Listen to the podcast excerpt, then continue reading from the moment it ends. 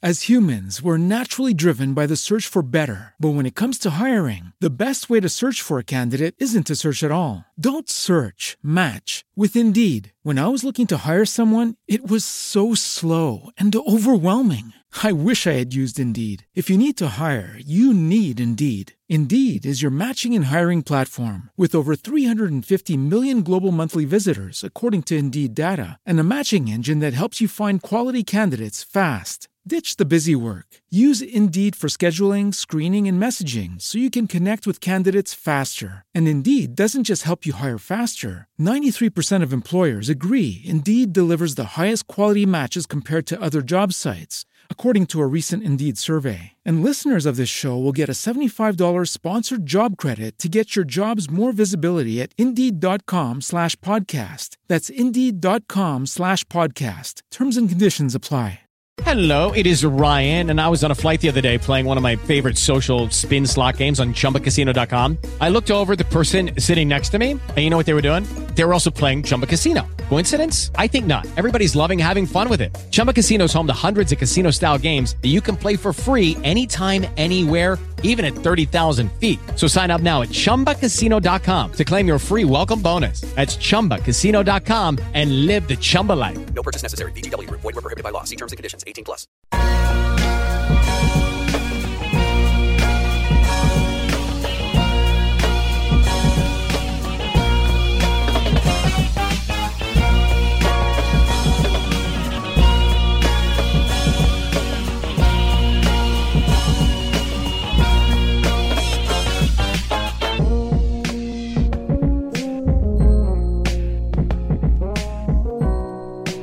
Here it is, another episode of the Infinite Banter Podcast. I am Mark Jolliffe, aka DJ Soundwave. We are here, episode 50. And before we get started, we have a sponsor. Today's episode is brought to you by Restaurant.com.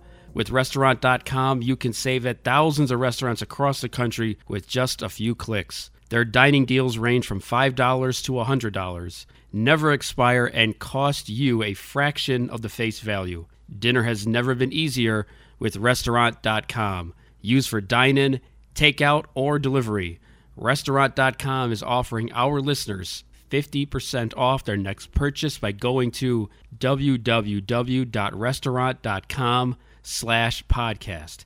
That's www.restaurant.com slash podcast for 50% off your next purchase. Restaurant.com, the best deal every meal. Man, super excited to bring you this episode today. Number 50. I'm 50, 50 years old. Maybe some of you get the Molly Shannon reference from SNL when she used to do that character. 50 episodes in. Really excited to be doing this show still. When I first started, I had no idea how many I would do and how far this would go. And I got into 50, and I can't wait to do another 50. So shout out to everybody who's been on here and has helped me put this thing together. Appreciate everybody who listens, reposts. Big up to all of you definitely, definitely helped make this thing what it is. So I appreciate it.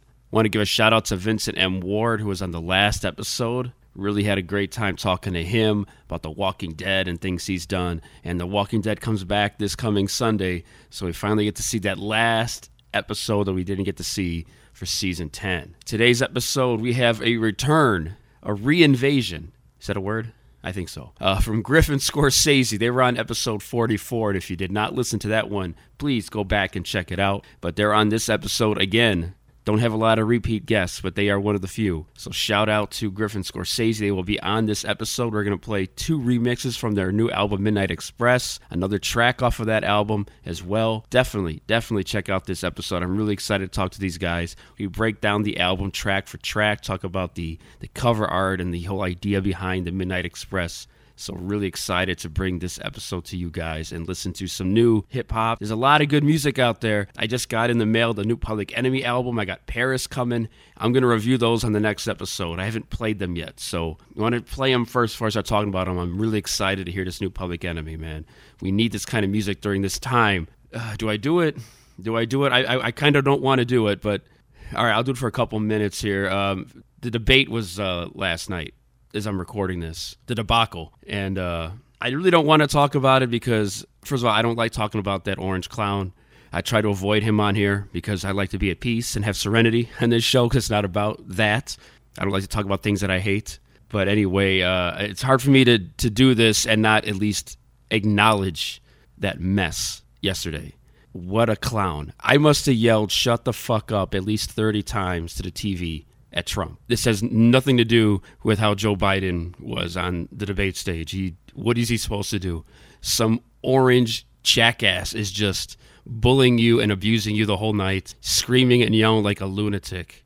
What is he supposed to do? I wanted him to walk over and punch him in the face. I, I really did. I, I, at least that's what I wanted to do.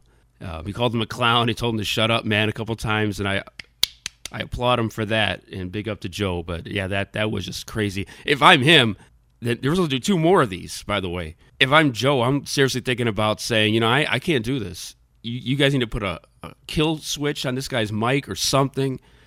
I can't I can't do this job, do this with this idiot talking. It's impossible. Wow. I'd rather watch Fast and the Furious, which I've never seen by the way, because I don't want to. I think I'd rather watch one of those or two of those or three of those than sit through another one of these. That was one of the hardest things I've ever had to watch. My wife left the room because she saw how mad I was. She couldn't take it, and she saw five minutes, when she said, "That's enough. I can't do this."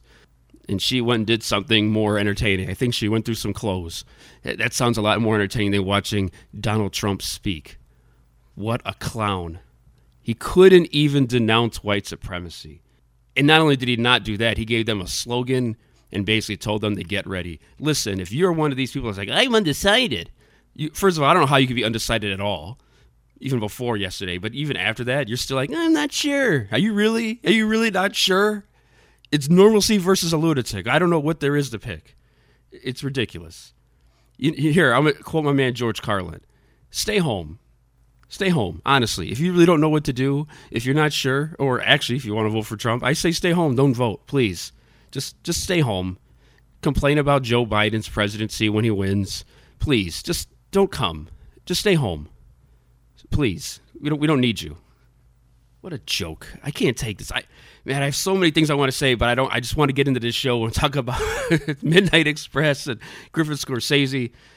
Ugh, God, this guy just crawls under my skin and just stays there for a while. I can't stand it.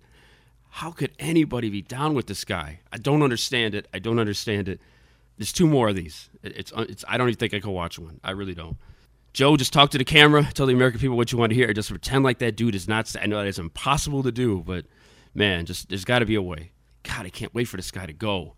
You're listening to the Infinite Banter podcast. I, I got to stop. I can't do the Trump stuff anymore. Uh, Infinite Banter podcast. Find the show on Twitter at Infinite Banter, Facebook Infinite Banter podcast. Look us up on Instagram as well, Infinite Banter podcast. Go to YouTube, find clips from the show. Just search Infinite Banter, and you can listen to the show on all digital platforms. So find us there. All right, DMC, please get me out of this this Trump hole. I don't want to talk about this clown anymore. Griffin Scorsese on the other side. New music, new album, talking about all that that. Yo, DMC, the legend, the king, let them know what they're listening to. Yo, yo, what's up? This is me, DMC, the K-I-N-G, the greatest MC in history. And right now, you're listening to Infinite Banter, because we will banter on forever, because this is the only place for all of y'all to ever be. I be Infinite Banter. Pins and needles, needles and pins. A happy man is a man that grins. Anybody who watches The Honeymooners knows that line, that scene from a classic episode where Ralph and Alice are trying to get past emotions that were bothering them. So that's what I have to do to get this Trump stank off of me. Ugh. I hate this motherfucker. this dude. Oh, man. All right. Griffin Scorsese, producer Griff, MC, Scorsese Lord Jones. They came on the show before. They're on again, talk about the new album, Midnight Express and we're going to play a couple songs in this podcast. If you stick through the whole thing, there's two remixes that I'm going to play later on. These remixes are just ill as hell. Stay tuned for later on in the podcast. We will play two remixes from songs off of the Midnight Express album. But right now, let's play one of my favorite songs off of there. It's called Survivor Series 92. Got some Undertaker, Kamala references in there, some audio from that coffin match they had at Survivor Series. One of my favorite joints off the album. This right here is just straight heat. Griffin Scorsese, Survivor Series 92 on the Infinite Banter podcast. On the other side of this song, we're going to talk to both of them.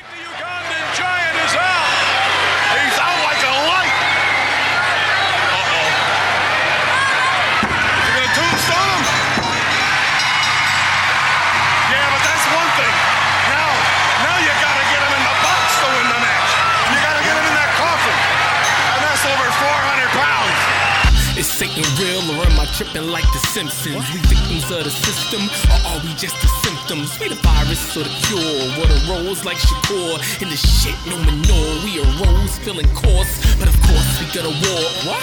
It's Deep Space Nine with a rhyme. We stationed so far away from victories, almost like we run twice as hard for an inch. Let us breathe. Fuck the prayers and the mayor.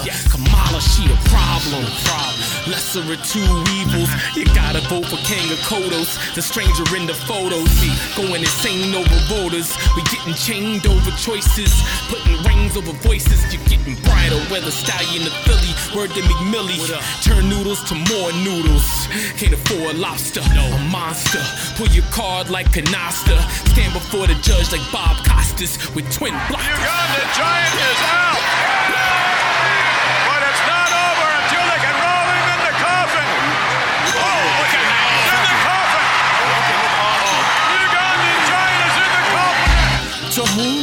Owe this grand occasion?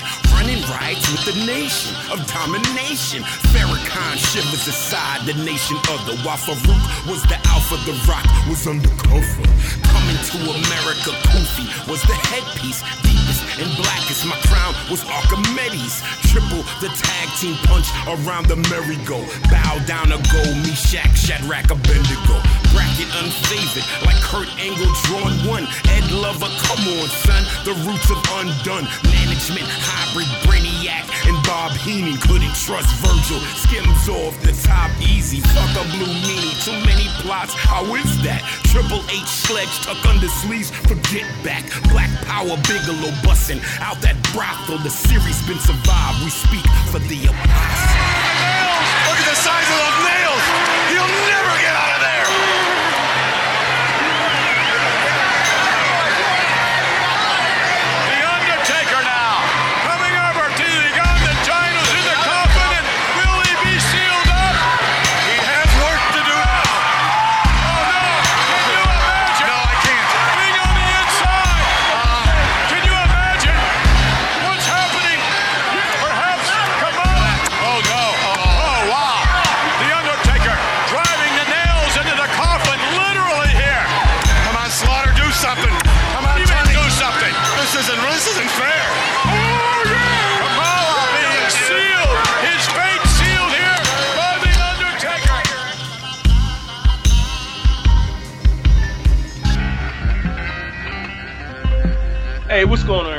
Man Vincent M. Ward, aka Oscar from the number one show, The Walking Dead, and I'm here with my man Mark from Infinite Banter. Y'all better stay tuned. Peace. Just a quick note you're listening to the Infinite Banter podcast, by the way. I'm Mark Jolliffe, aka DJ Soundwave. Quick note here Griff called in a little late, so I started the interview with Scorsese for about three or four minutes before Griff joined us. So it's a little unorthodox, but uh, we were talking about some good stuff at the beginning, and I wanted to keep it in here in the podcast. So those are interested in buying the Midnight Express album, listening to it. We talk about the album, and it's really uh, important to keep that in there. So it's me and Scorsese to start. Griff will join a few minutes in and just kick back and relax. We talk about this album in depth, and we're going to play a couple remixes at the end of the interview here. So here we are, Griffin Scorsese on the Infinite Banter podcast. Scorsese kicks it off first. I got the CD last week, and of course, you know, publicist sent me the uh, the link. Man, it's like a month already. So yeah, I've heard it. I don't know how many times I've played the whole album in, in, in its entirety, but yeah, man, it's it's dope, dude. There's no, um, and I'm not just saying this because you're talking to me right now, but there's no songs that you go, ah, I could skip this one. You know, Right. that, that that's important because you know a lot of days it's just like two or three songs and the rest is just filler. That's literally like what I wanted to hear. The pressure, of course, is like, okay, it's only. And I told Griff, I was like, I don't want to go. I didn't want the album to be longer than 30 minutes, and I didn't want to do any more than 10 songs max. Right. You know, we got to the point once we got to nine, I was like, dude, this is perfect. Everything flows together perfectly. You you understand the unifying message. Um, there's enough variety in the type of songs, and most importantly, like every single person on the project brought their A game, man. Yeah, they all Like- killed it. They all killed it. And, and the cool thing is too, like you're, you're right, the 30 minutes is the right amount of time because how many double albums we've heard in our lifetime? You know, I'd skip through a lot of those tracks. I don't care how good the whole as, as a whole they might be. You can't play all of them. I don't have that. T- I don't have the time. I don't have that kind of. I don't have that kind of time to listen to a 90 minute album. Like I really don't. Yeah, and that's and that's it, right? Like I felt like if this album is a nice twenty, like I said, I think it, it clocks in. Even if if you added the the CD only exclusive, right? Like the debt, the extra debt left, right. it literally clocks in right at like twenty five minutes. That's perfect. It's perfect. perfect. I could absorb the songs more because I feel like there's songs that I'm hearing them the third, fourth time, like Bobby Seale is like really catching me. You know, mm-hmm. obviously with what's going on has a lot of feeling too, but yeah, definitely, definitely rings true. and that's what's crazy. Everybody, like I know, I I like I- you know I love them all, and that was the one that like really caught me. Everybody saying, "Yo, Bobby Seals is that fucking song." Like I Yeah. love fucking Bobby, and I was like, Yeah. "Whoa, really?" Right. Like Alaska, Alaska texted me this morning, and he was just like, "Yo, that," he said that in and out line. He said that's that fucking line is incredible, and I was like, like to hear that from Alaska fucking Adams. like, there it is. like, that made my whole day. Oh, like Oh, to hear somebody that ill say, "Yo, that line is fucking incredible," Man. and just telling me over and over, like, "Yo, dude, you killed every one of these songs." Like I said, there's no skip throughs. I mean, there's a couple that kind of catch up. You know, after you hear them a couple times, they sneak up on you. Like, man, I, I don't want to say it now. I, I mean, I will, but I'll, I'll save it for later also. But Death of Smoky Mountain is that one that I think is a sleeper joint on here. I mean, I'm kind of biased because I heard three of these songs before, so soon, and they all they're all right in a row. So like Debt Left, the Marvel joint, the Camp Lo, like oh, I already know them songs backwards and forwards. So you know, I can you know just just relax and have them in the background. But the other ones, I, I'm trying to like obviously for this reason because we're doing this, I wanted to pay a little more closer attention to. But yeah, I'll Right. mention that when we really get started official. But that the Smoky Mountain might be that sleeper joint. Zilla hit me up about that song, and he was like, "Yo, who is this dude I see her?" and I and it's funny. So Asir, um, I only ran into him because he was working. He did a song with my producer Panels, so the guy who did East Hampton Polo Boys with me, and he just happened to retweet this Asir song to my timeline, and it was a song he did with him. So of course, because that's my producer, like I listened to his song, and I, you know, I, yo, check this out. You know, my producer did this, yada yada yada. And I stopped, and I was like, yo, this motherfucker is nice. there it is. and when I I started working, I'm giving, I guess I'm giving the story away. I, I guess I could have saved it, but when I, I sat down and was like, yo, I, I want to do this song, this Death on Smoky Mountain record, I was like, I need somebody that can match, like vocally match the tempo of this beat. Because I knew I wasn't going to be loud. Yeah. It's more laid back too, so it's not Yeah. like in your face.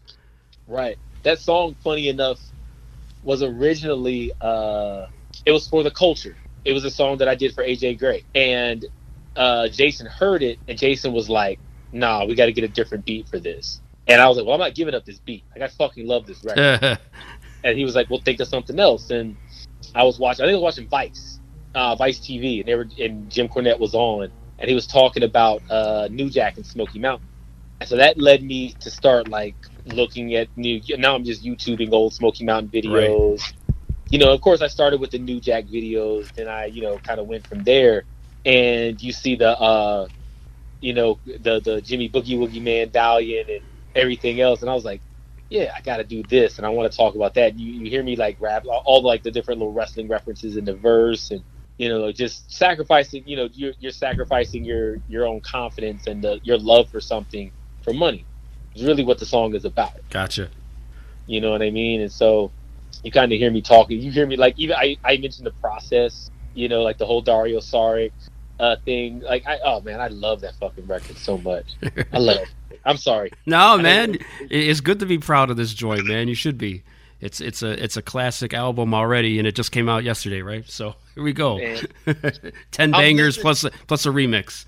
I'm telling you, I'm telling, and I, you know, I've been saying this all year long, and I wasn't saying it to be disrespectful. I wasn't saying it to be. Oh, you went face. I, I did. I was, What's going on here? Wait a minute. I was definitely, I, I was definitely a righteous baby face in that moment, and I said, "Yo, this album is gonna be. If you listen to it and you uh, hon- give an honest listen, you're gonna mention this album as one of the best albums of this year." And I don't want, I don't Yeah. care what anybody says. if you legitimately sit down and listen to this project, you're gonna fucking love it. No doubt about it. It's only been out what yesterday was the first day it came out, right? Twenty fourth. Yep, Um, that was the first official day that it touched down. So man. man, I'm just I'm just really excited for it. You know, a lot of stuff has been happening, um, both in my personal life and just period. But hearing the response to it, the people telling me like, "Yo, I like this. Yo, I like this. Yo, I'm still stuck on this." And it's funny, you know, like like you said, right? Like you've had Ode to Camp Lo, Mar- you had the sing, you've had the singles for Yeah, since you guys were on what back in July, early Yeah. August. I'm trying to remember. Yeah, when it was right. Yep. Yep, you've had them for months now, and you've had a chance to really digest them and listen to them. And, but being able to hear everything in sequence, and then most importantly, being able to really like digest it. Like that's the big point to me. Is like, yo, I want you to be listening to this like a month later, two months later, and going, whoa, I didn't know what the hell he was talking about, or whoa, I see how what uh, this reference means, and you know what I mean. That's Right. what, that's what I'm hearing from people. Like, yo, I gotta sit with this album. I got to sit with this album. And it's like I said, again, it's only 22 minutes. And that I feel like is the mark of what makes this album really good. It's not long, it's not drawn out. I I wasn't like, yo, let me let me do like two more records just to be on the safe side. You know, it was like no, like this is all it needs to be. You know, it's perfect. Even like Rocket Launcher. Like I love like Rocket Launcher is my favorite record on there. Oh, I think here he is. You know? Let me let me grab him here. Yeah, go ahead, go ahead. What's up, Griff? Yeah, buddy, what's going on? What's happening, man? We got Scorsese still here too. Sure. All right, all Man, fuck right. that game. What's up? Can you hear me okay? Yeah, I can hear you. I don't. I think he just snapped on you. I didn't hear what he said though. oh, he did. Ironically, and see, the irony here is that I was I was cutting a full babyface promo for you, and the first thing you do is get on here, and start running your yapper, trying to cause dissension in, in the, the world's greatest tag team. All right, I got something. It's called a, he- it's called a heel turn, and it was it just miraculously executed. Yes, we got. And I, so we're doing a double turn. This is Austin. This is Austin. Uh, Bret Hart. Austin Angle. WrestleMania set, at WrestleMania 15. Oh yeah, yeah, yeah. You know, in the spirit of uh, double turns, like I, I know that one's regarded as the best one of all time, but I do feel like the Austin Kurt Angle one after that whole alliance thing was very well done too. That was a good one. Yeah. I wouldn't. I I also really like the alliance angle. I know it's like pretty universally hated and shitted on, but I enjoyed it. That's because people are idiots. There's no. So I think if you. I, we are talking about wrestling fans. They are pretty dumb. Yes.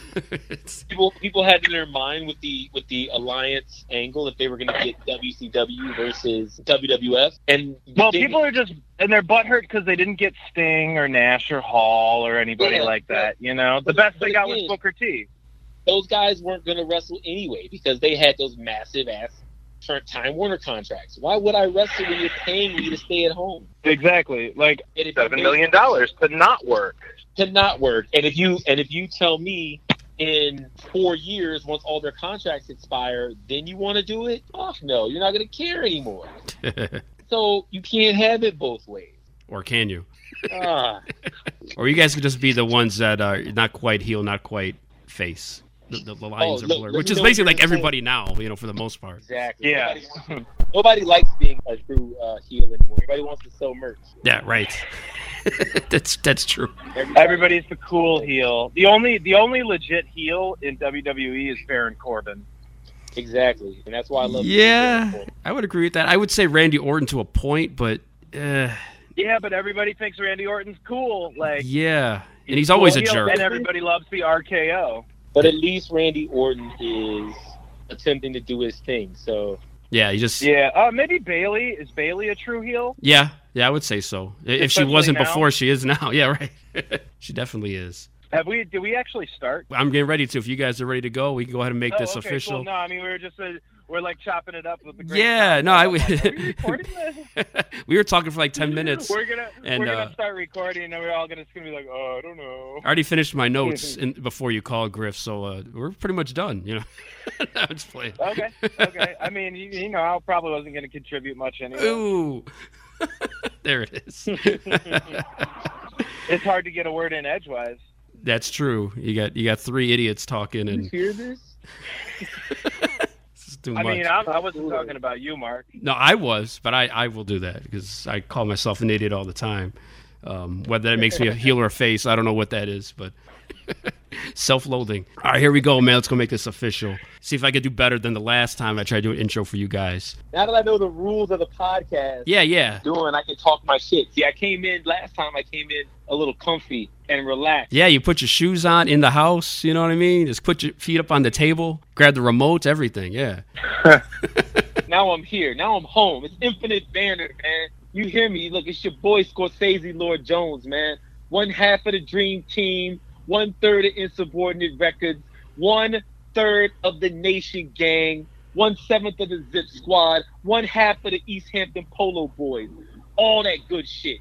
Infinite banter, man. DJ Soundwave. And guess what? Fuck Jason Griff. Whoa. Gotta make sure I say it two times. Fuck Jason Griff. All right? What's good? We here, man. Midnight Express. Y'all know what time it is. What's up, Griff? What up? What up? I mean, how do, how do you even follow that? He leads with the Steiner math, finishes saying "fuck me." I don't. I don't know. Exactly. Man, that's crazy. For those listening, you tuned into the Infinite Banter podcast. You know these two dudes. I don't have a lot of repeat guests on this show, but I'm joined by select company here because I've been on more than once. The manager himself, Jason Griff, Scorsese, Lord Jones. I think he's the heel, but he might be face. He might go back and forth. We're not sure. Their new Yeah, album, Midnight Express, multiple tag partners. Album just dropped. They're here for retribution, but they're better than that retribution that you see on Mondays and I think on Fridays. Griffin Scorsese. What's up? No T bars here, man. What, what do they call it? Like Blade or something? They like stupid names, man.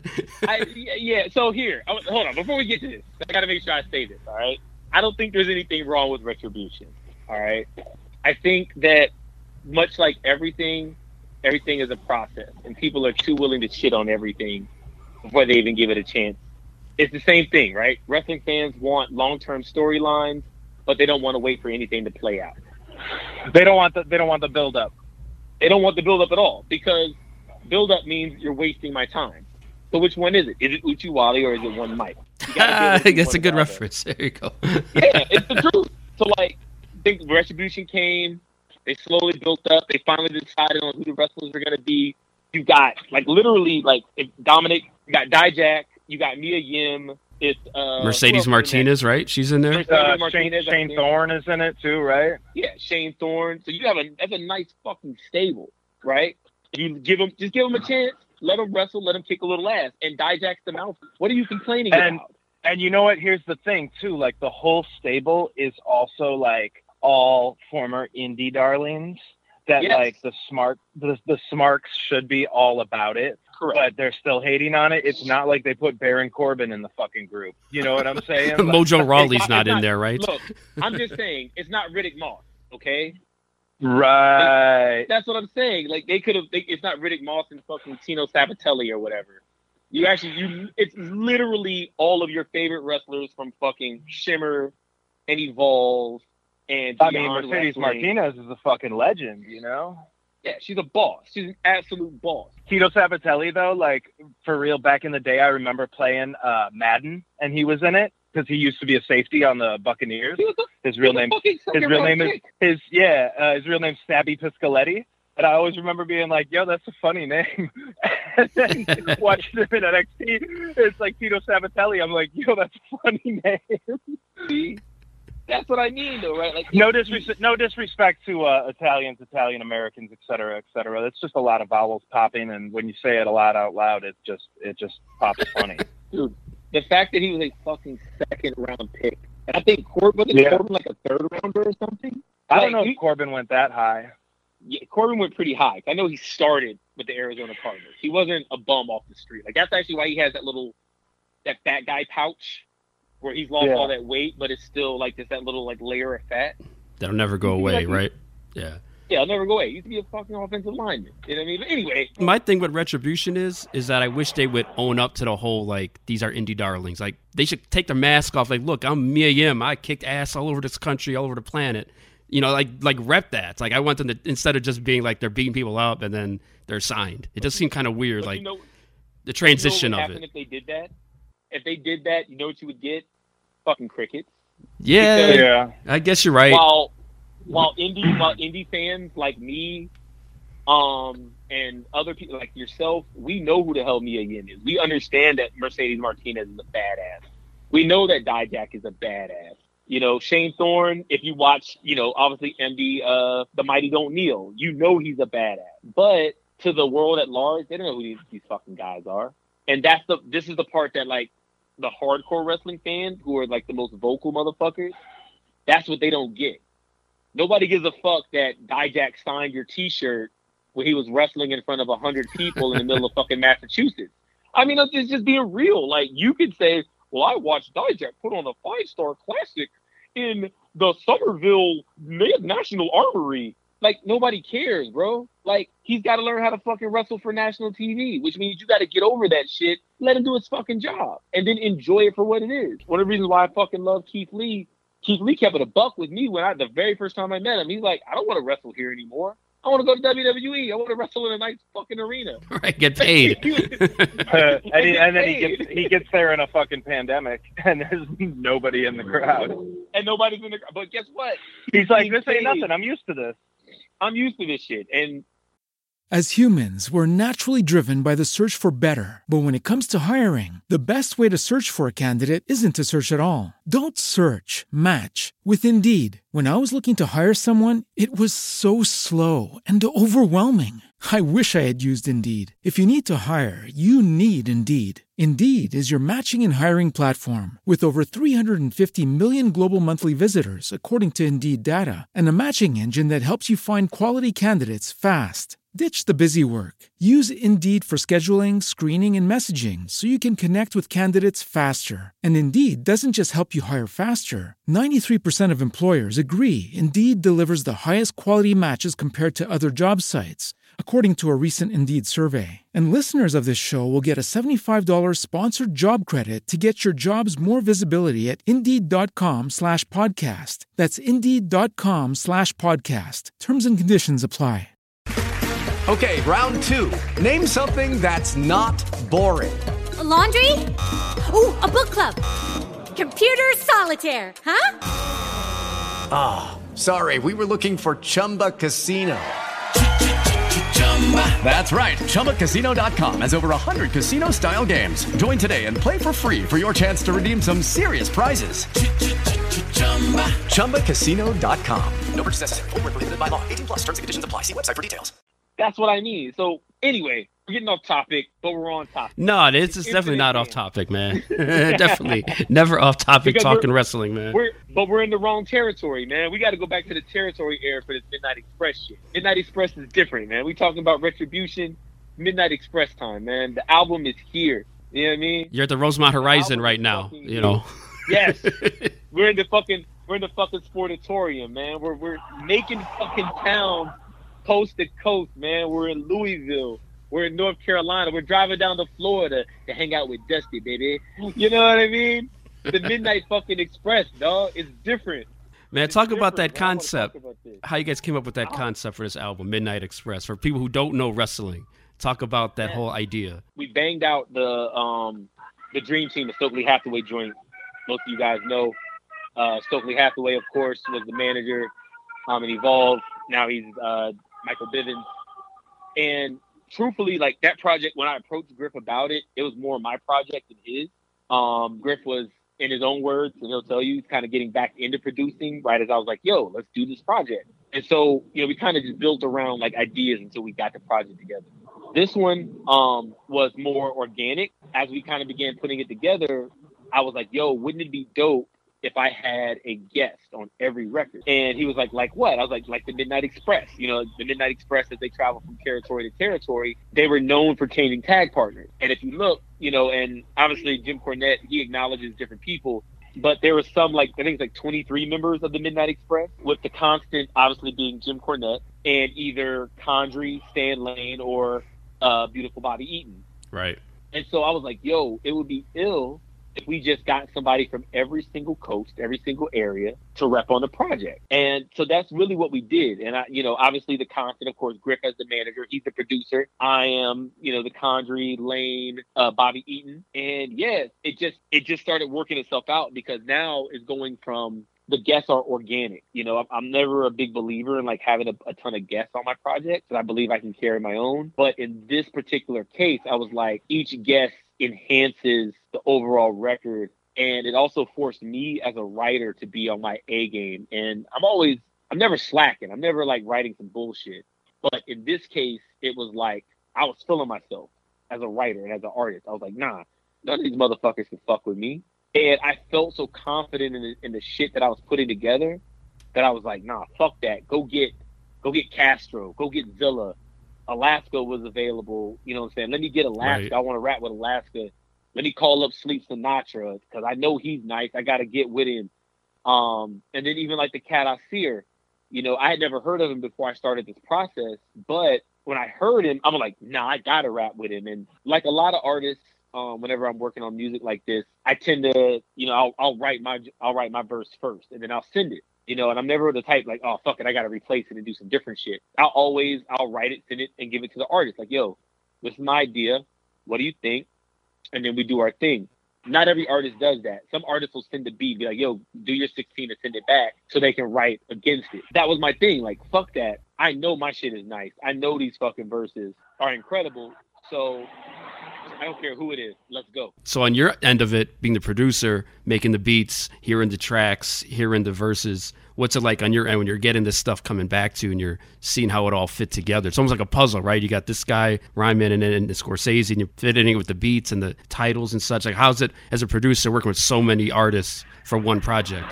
It's awesome to be honest with you, because uh, you know I think anytime you work with a different producer, it's just an opportunity to to grow. You know, which sounds kind of corny. You know, um, like I feel like one of those like self help uh, inspiration speakers on Instagram. You know, expand your network and and watch yourself grow as a Ugh. artist. And for only nine ninety nine a month, Oh, you know, it? and uh, but but but for real, because like I always have, um, uh, you know, you kind of have an idea of how things are gonna go, and then you'll get a verse that's just like, oh, that wasn't I was what I was expecting at all, but it's fucking great, and I'm gonna run with it. Like, um, I had also never heard a seer before, and like that first came on, and I'm like, holy shit!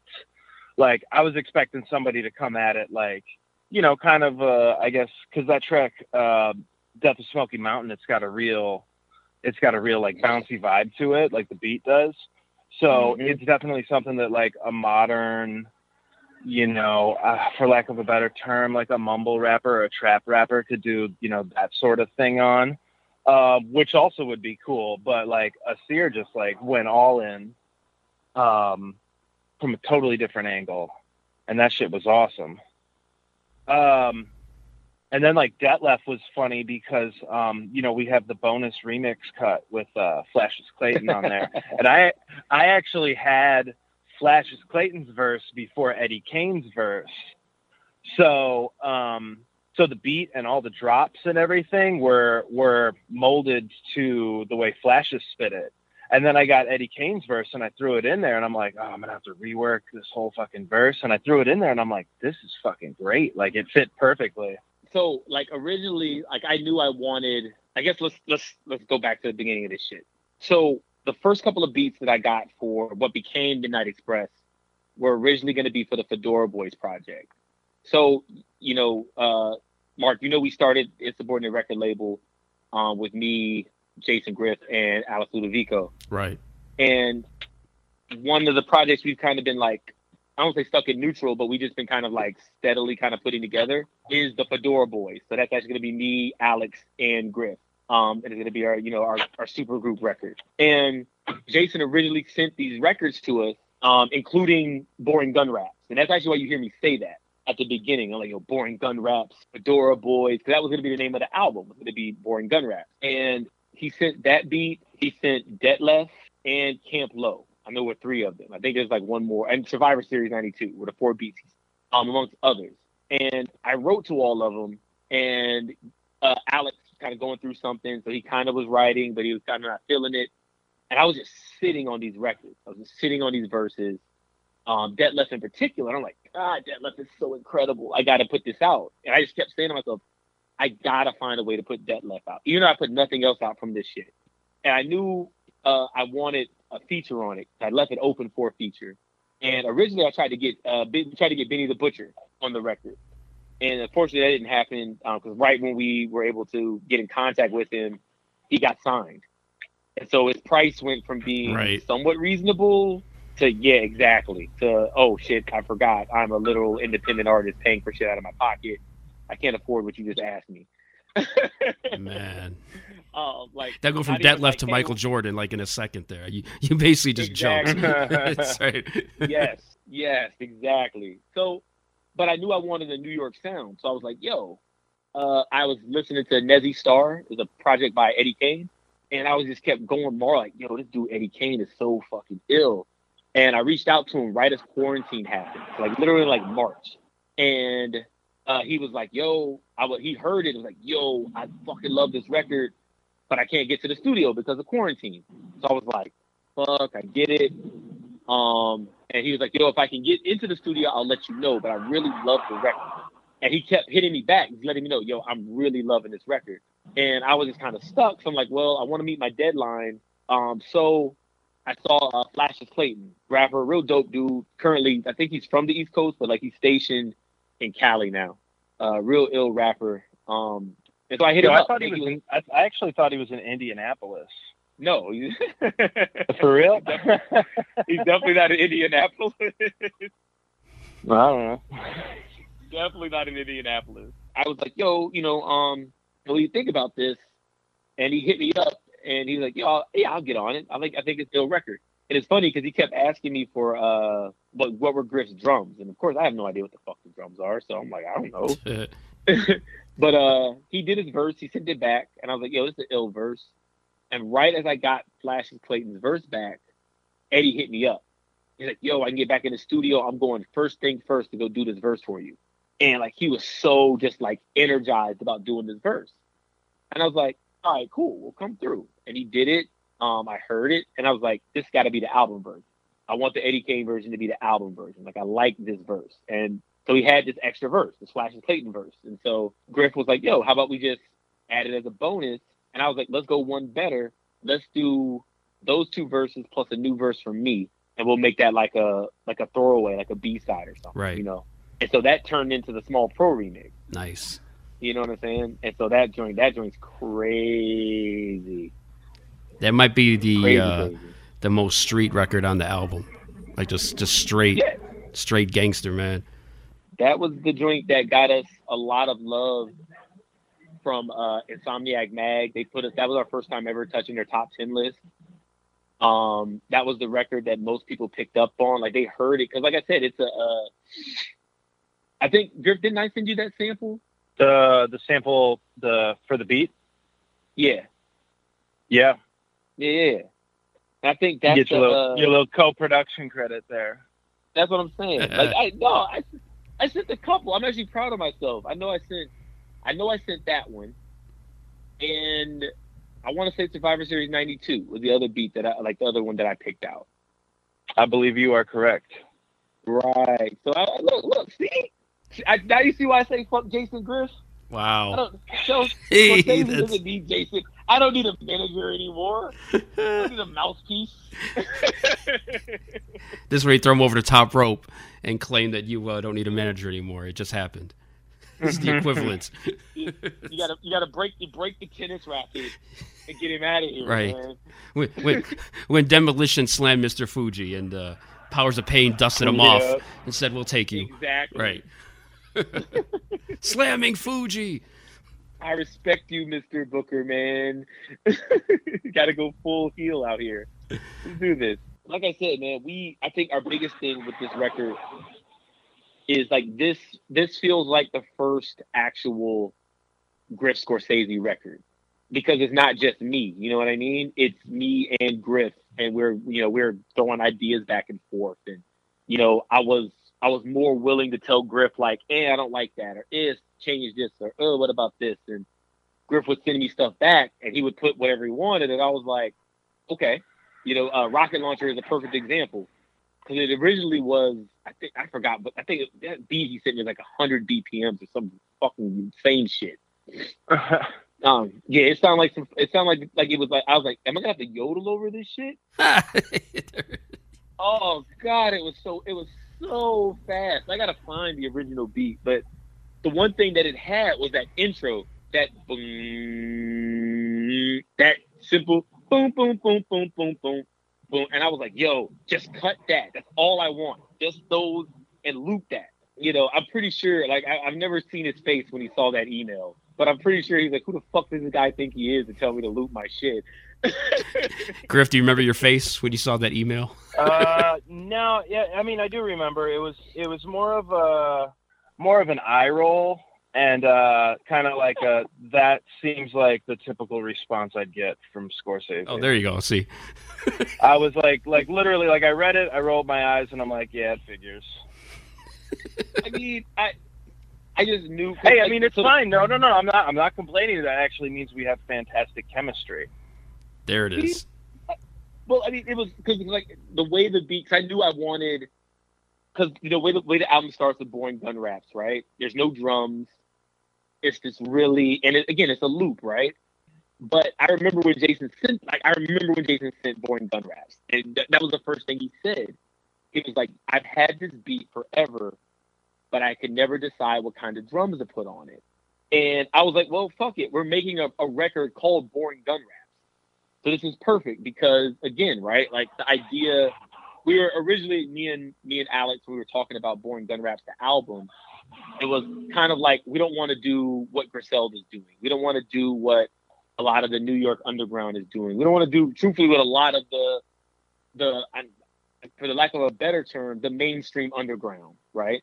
Which I know sounds super oxymoronic, but the same dudes who just, you know, they're getting the, the quote unquote the beat maker who's looping up something they found on YouTube, who don't know how to program drums, who don't know how to chop samples. But hey, I'll give you this sample, chop that four four bars, and you'll rap over it because it sounds really dope. And I can I can da da da da da with the uh and da, da, da, the e. And I was like, nah. I said I can do that. Like that shit is easy. But what's gonna be hard is doing this and having some flavor with it. And so at the end, I was like, I want to do the same shit, but I want it to be really, really, really. I want that shit to sound like the apocalypse, man. Really dark. There's a good intro And- song for the record, you know, because you got the the sample with "Look in the Mirror, You Idiot" right up, right off the top. Yeah, I had to Google Carl Thomas. I'm like, what's what's up with Carl Thomas? I'm trying to remember that dude. I remember he was a singer. I'm like, what was what was he saying about Carl Thomas's neck? like what turtle So- something? What? Carl Thomas was known for wearing that turtleneck. yeah. So that's what that's what I flipped it. So I was like, so you remember if you watch Entourage, you remember Turtle from Entourage.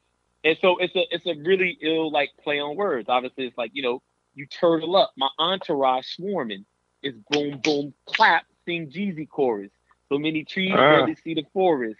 Sees the day when I grip the Taurus. And the so like that whole like early like Yeah. rhyme was, and that's what I hate. Like that's like that's the type of shit when I'm talking about like yo, I knew like even when I said like um in that where I was like yo I keep the eagle because I need them bucks.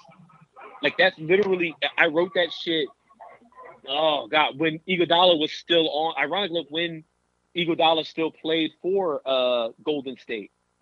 As humans, we're naturally driven by the search for better. But when it comes to hiring, the best way to search for a candidate isn't to search at all. Don't search, match with Indeed. When I was looking to hire someone, it was so slow and overwhelming. I wish I had used Indeed. If you need to hire, you need Indeed. Indeed is your matching and hiring platform with over 350 million global monthly visitors, according to Indeed data, and a matching engine that helps you find quality candidates fast. Ditch the busy work. Use Indeed for scheduling, screening, and messaging so you can connect with candidates faster. And Indeed doesn't just help you hire faster. 93% of employers agree Indeed delivers the highest quality matches compared to other job sites, according to a recent Indeed survey. And listeners of this show will get a $75 sponsored job credit to get your jobs more visibility at Indeed.com slash podcast. That's Indeed.com slash podcast. Terms and conditions apply.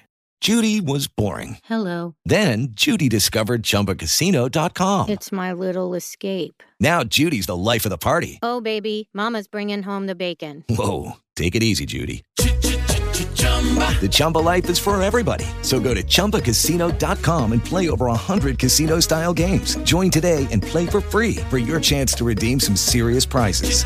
chumba ChumbaCasino.com.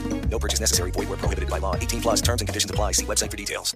But that line works today because he's now like he literally is one of the reasons why the Bucks got sent home. So obviously it's a play on Oh, there you go. Uh, Andre, Ig- yeah, Andre Iguodala's name, right? Keep the Eagle because I need them Bucks. Eagle dollars, Eagle dollar.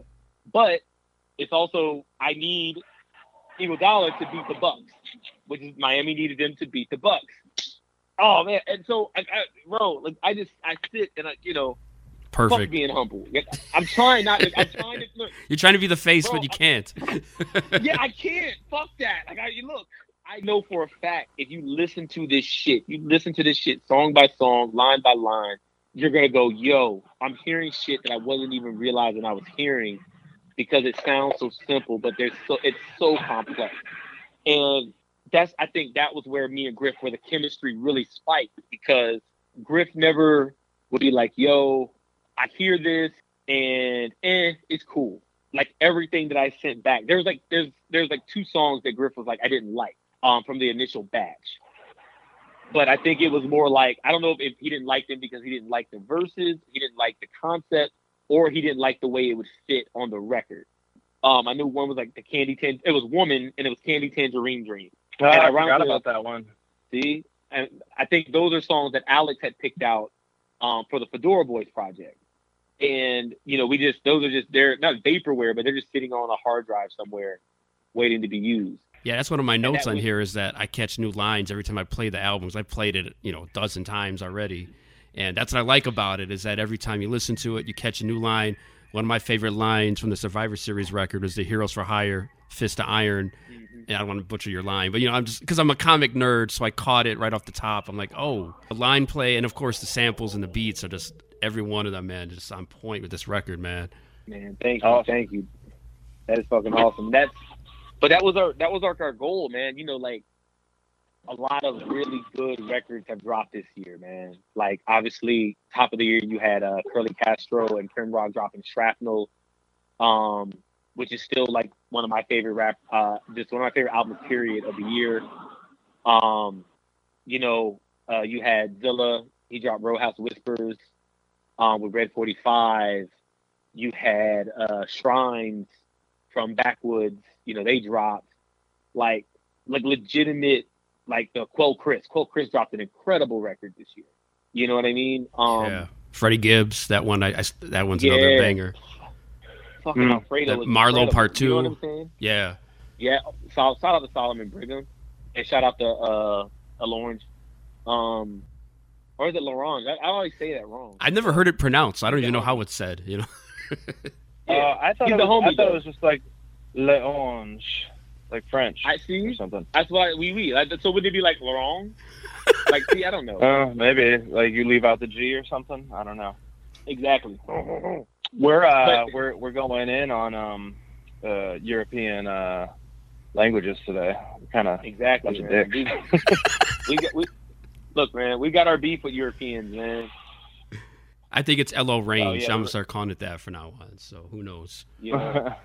but we um yeah like when you think about it that was really our goal and i was once you know we kind of got to the point in quarantine where we're like okay the album is done let's get it in the hands of people to start mixing it and bringing it to life we both knew and i you know i kept calling griff about it it was like yo griff midnight express is fucking insane and he was like, You're right. And I'm like, No, I'm not saying that like, hey, we just made this piece of art and it's dope.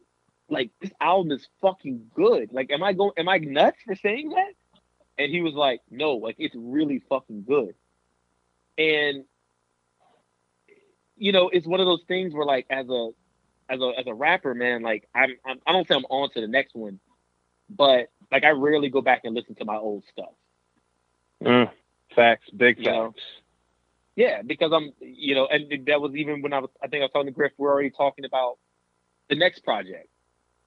You know, um, I'm already, I've already written my next Polo Boys project. I got to go record it. I've you know, I just I'm always thinking about next steps and what I got to do next, and let my mind keep just moving.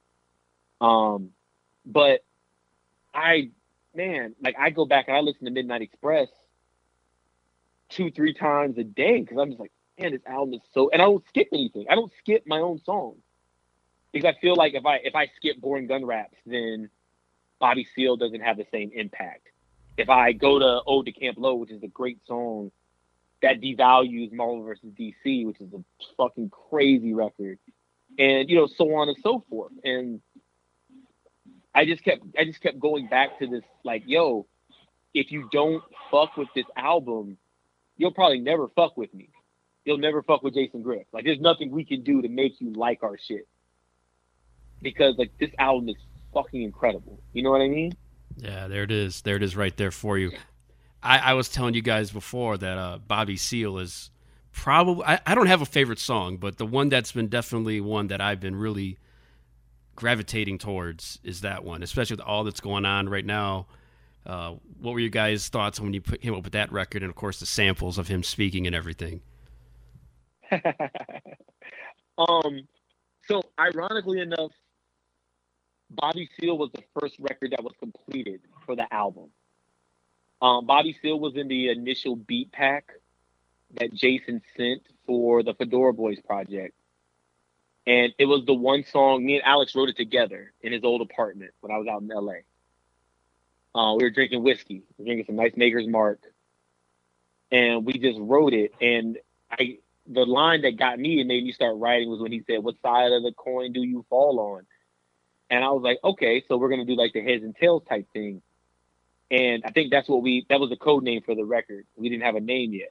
Was just we were gonna call it heads and tails, which I I was like, oh my god, that sounds so fucking generic. Like I hate generic names. Like, Some Harvey Dent shit. you- yeah, like, and I, I thought about that too. I was like, man, Harvey Dent. And I was like, God, that sounds corny too.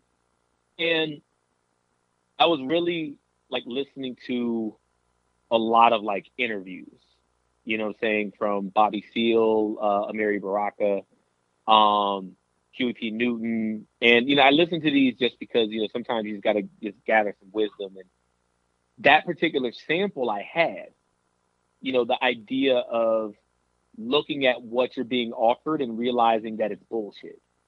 And that's really what he's talking about. He's like, you know, we just want the basics. We want the basic humanity that should be offered us here in the States, but we're consistently being targeted and attacked for wanting it. One thing that he uh, he discusses, and that was really what I, you know, when I'm kind of talking about is like, what do you want? And you you hear me kind of talk about it. Like I didn't want to be me. You know, there's that line. You know, um, are you doing your own thing or you're rapping like Griselda? Me, I'm just Scorsese, Lord Jones, Lord knows. You know, I just want to be myself. I want to live my life. I want to make the music that I want to make, and I think that's the really the kind of crux of it. You know, a lot of people, you know, me and Griff, you know, we we our, our motif, our motif is wrestling. We both love wrestling. We both love talking about it, watching it. Um, it was a way that we bonded, and so you know, we've seen people take our ideas, run off with them, like literally take our ideas and run off with them. We've seen people look at the things that we've done and think that it was it was okay, and we could get mad about it, we could fuss, or we could just keep elevating and doing what we do. So that was really how that kind of came together. Now, I don't know why Griff chose that sample, so I'm gonna let Griff kind of speak on that. But from a writer's standpoint, yeah, like that was me and Alex really just kind of putting that together. You're talking about the sample for the beat, Yeah. not the not the Bobby Seale sample. Um, funny story. That track, I probably made that beat like seven or eight years ago for this kid that I used to work with, who was like, "Hey, do you know how to like? I don't know how to make beats, but I have a track I want to sample. You know, can we can we do this thing? I could send you the track, and you know we can go from there." So I made that for him like forever ago. And then I don't know, he was I guess he never did anything with it. I don't even think he raps anymore. Um, so I figured at about the seven year mark, that's about the point that I could be like, all right, this isn't happening. Let me pass this beat off to somebody else. So when I was putting through stuff for this project, we were definitely having a like the vibe was definitely leaning towards a lot of like soul samples and R and B samples and things of that nature. So I'm like, oh shit, this will probably work perfectly. And sure enough, boom bang pow. Yeah, it's definitely an, a song on the album that catches you right away. As soon as you see the title, like I can't wait to hear what they're talking about on this one. Yeah, it's like coming back as like an early favorite. Like that's the one. Like across the board, people are just like, "Yo, Bobby Seale is my favorite song." I'm like, all right. I, I don't want to say that's crazy, but like so, Bobby Seale and uh, Griffin will tell you. Griffin's actually who decided who placed it second on the record. Um, I think when I had it, it was like much later when we were both kind of like kind of working out track lists. I think my initial track list, Bobby Seale, was like fifth or sixth. It was either toward the in the middle or toward the end. And Jason was like, he just he looked at my track list, he thought about it, he called me back. He's like, "Yo, I want to move Bobby Seale second. And I was like, after boring gun raps, because like literally, like I mean, boring gun raps, I'm I'm murdering everything in sight. like, I'm talking all types of, you know, and and I'm talking I'm talking big shit. You know, I'm like I said, I'm setting the tone for the project. You know, like Jim Cornette was known for his mouthpiece. He was known for for saying the things that he said, and so here I am doing the same thing. I'm just going off, and then here comes Bobby Seale, and it's it's this nice political message, and you know we're talking about like you know the fit shelters for human beings and being able to live as a black man in the United States. So it's like this weird juxtaposition, but it works. And I think by placing it second, so many people are gravitating to it because you get this. It feels like a palate cleanser, you know, before you jump right back into Detlef, or I'm right back to murdering motherfuckers. Right, right. a different song named after a real person, but not quite the same. Right. Correct. You, you know, you're seeing that, and and that's why you see the duality. You know what I mean? And I think that's what we wanted from like Midnight Express. And you know, I don't want to say like my music is not personal. Like I've done to- like tons of like personal songs. You know what I mean? Like you can go listen to a world only gods know, and you can find out how I feel about my mom and religion and divorce and everything else. And then you can go and listen to Dream Team, and you can hear me talking about steaks you can't afford and driving speedboats to avoid the cops, and we're having a good time. you know what I mean? So it, that's what makes it ill. And I they're coming for you. I hear them in the background. I, do you see that? The Oh, uh, steak police. that up. You can't afford that steak. You know what I'm saying? Steak aroma, baby. That was only been out two days. You don't have enough money for that steak yet. Not yet, not yet. We getting there. Yeah, we don't get the we don't get the Spotify money for like eight months. Uh, them nice, and seven pennies they're gonna send. Yeah. Yeah. Jesus Christ. Man, and speaking of the track listing, so a couple songs we played the last time you guys were on here was obviously Detlef. We talked about that. But then, of course, Marvel vs. DC with Zilla Rocca. And man, you guys, the references are just, you, if you don't, if you're not paying attention, you're going to miss them. You talk about Jim Lee and Frank Castle, Martian Manhunter, two Flash references, unless I missed a third one. It's just so many, dude. go. So many. What's your favorite reference? I, I like the Jim Lee because nobody talks about the, the the guys who write or draw comics. They always talk about you know Superman or Batman, but nobody ever talks about the people who actually create this stuff, sort of like Stan Lee or something. So that's one of my favorite comic book artists. When I heard his name, I'm like, he just said Jim Lee, and I heard uh, Alan Moore. I'm like, whoa. They're not just talking about characters that anybody who's seen a movie knows who Superman is. Like, do you actually know who wrote Superman or drew him? Like, that's a big deal to me when someone actually talks about something that a comic reader would actually be able to relate to. So yeah, I, I thought the Jim Lee thing was pretty cool. Ah, all right. So now I got to ask this question: Did you catch the last reference in the very last line that I said? Let me see. Uh, I probably don't have it written down here. I know Frank Castle. What that wasn't you. He he. Um, Zilla said that one, right? That was Zilla, right? Yeah. Mine was uh, a major force in my own right. Fuck around, 54 shots, you in a box, past the Bud Light. Fifty-four. That's a reference, isn't it? Mm-hmm. Wait a minute. There's one more reference in there. So do you know who Major Force is? Nah, school me on that one. I think that went over my head. So have you ever heard of uh, woman in refrigerator syndrome? Nah, that's a new one too to me. S- School's in session. I I'm a yellow bus right now. Let's do this shit. So Gail Simone, um, of course, the writer for Catwoman, Wonder Woman, etc. Yeah, got to meet her a couple times too. Yeah, she's really great. She's amazing, amazing person. She's actually one who coined the term "women in refrigerator syndrome." Okay. So it comes from a Green Lantern comic uh, that talks about like the dehumanization of women in comic books. And Green Lantern comes flying in after a hard day patrolling the galaxy, flies into his into his apartment, goes to his refrigerator to get a Bud Light. He opens it, and his girlfriend is just murdered and just stuck inside the refrigerator. And the person who did it, yeah, like literally, that's the only that's the only time you ever heard of her. It's the only time you ever see her. Then he closes it, and he goes to hunt down the villain. The villain's name was Major Force. Man, yeah, I definitely did not ever read that book. I need to find it though. That's crazy. Yes, and the and the number is number fifty four. Gotcha. Ah, so therefore, That's so anybody listening, go look for that one. Major Force in my own right. Buck around. Fifty four shots. You in a box. Past the Bud Light. Shout out to Gail Simone. That's that's dark for like a Green Lantern book. Yeah. I mean, it's all space shit That's- usually. You know. But that's the weird part because it was so it was treated so nonchalantly that when Gail Simone read it, she was like, "You treated this woman's life like a complete and total afterthought. Like she just she didn't she doesn't exist as anything else but a plot point." As humans, we're naturally driven by the search for better. But when it comes to hiring, the best way to search for a candidate isn't to search at all. Don't search, match with Indeed. When I was looking to hire someone, it was so slow and overwhelming. I wish I had used Indeed. If you need to hire, you need Indeed. Indeed is your matching and hiring platform with over 350 million global monthly visitors, according to Indeed data, and a matching engine that helps you find quality candidates fast. Ditch the busy work. Use Indeed for scheduling, screening, and messaging so you can connect with candidates faster. And Indeed doesn't just help you hire faster. 93% of employers agree Indeed delivers the highest quality matches compared to other job sites, according to a recent Indeed survey. And listeners of this show will get a $75 sponsored job credit to get your jobs more visibility at Indeed.com slash podcast. That's Indeed.com slash podcast. Terms and conditions apply.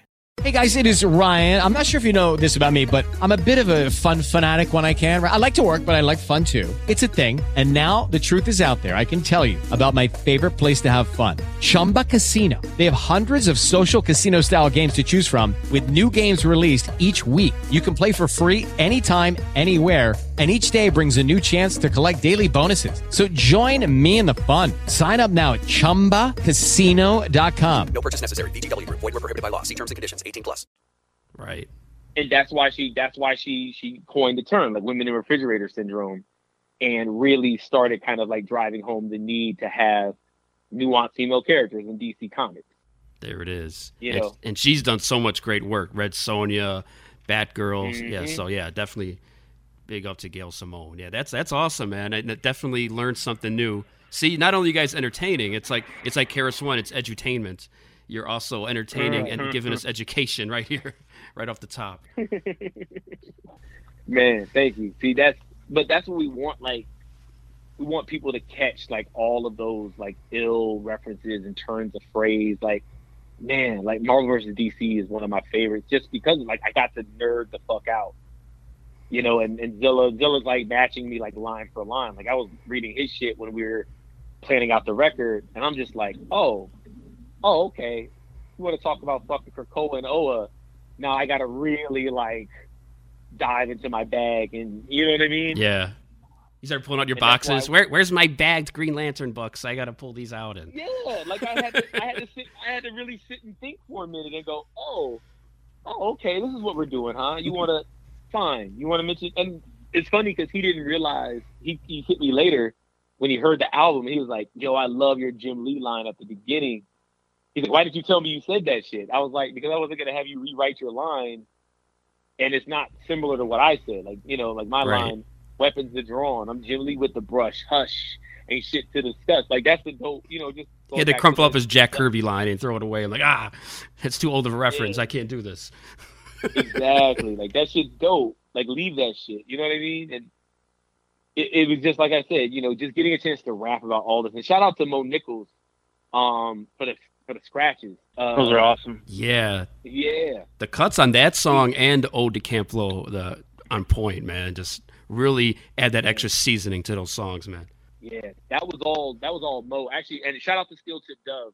Um, one time, he's actually the person who he's so Steel Tip Dove was the one who uh, mixed and mastered the record, and he was the one who connected me with Mo Nichols because I was like, "Yo, I really would love to have a mean scratch fest at the end of this record." And he was like, "Yo, I know, I know a DJ. I can, I can connect you with him."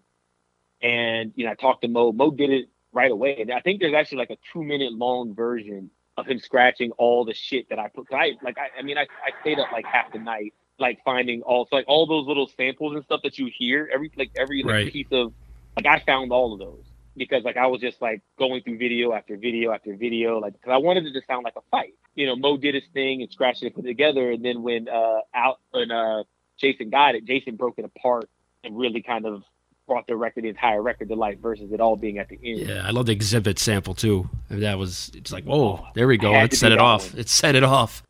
Listen to, for my money, it's still the best rap comic book line. Period. It's it's my favorite one. It's the X Men catch me doing drills in the danger room, like off that Tekken Sway. I was like, Yeah. it's a no brainer. I have to use this line, and I'm really glad Jason put it at the beginning of the song. You know what I mean? Because it just it feels like that's how you're supposed to set it off. If it's Marvel versus DC, how you got to set it off. But it, it's I fucking look. Jason sent me that fucker. I really thought like Jason. One of my, of course, long running joke. Jason never sends me good beats. He always sends his dopest shit to everybody else, and then I hear it on their shit and go, "What the fuck, man? I you Scorsese we couldn't have rapped over this." And then he'll he'll placate me by sending me like another beat and go, "Oh, here, take this one instead." And I'll be like, "That's not as dope as this," but then I end up writing to it anyway. Yeah, Jason, you just sending those jobber beats? Is that what it is, right? You talked about this last time, I think. Jason always sends me the beats that that I gotta like work really hard to rap over. Enhancement talents, right? You got you got to put Jason over with this one. no, this East Hampton Polo Boy beats, man. I'm just, you know, got to be in the ring. But this time, like he, I got it, and the first thing I did, I texted him back. I was like, "Are you sure this is for me? like this is dope." and he was like, first of all, after he said "fuck you," he was like, "No, like what do you think?" And I was like, "Yo, I'm definitely gonna write to this." And I said, "This just sounds like a Zilla Rocca beat."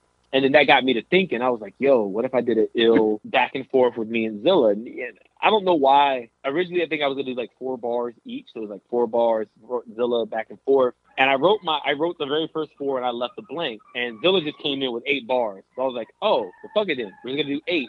And and actually, again, one of those little moments where like a small change makes like a big ass difference because it allowed the the whole record to flow you're able to kind of let some of those bars breathe. It's it's hard to kind of all the shit like the references that we're using.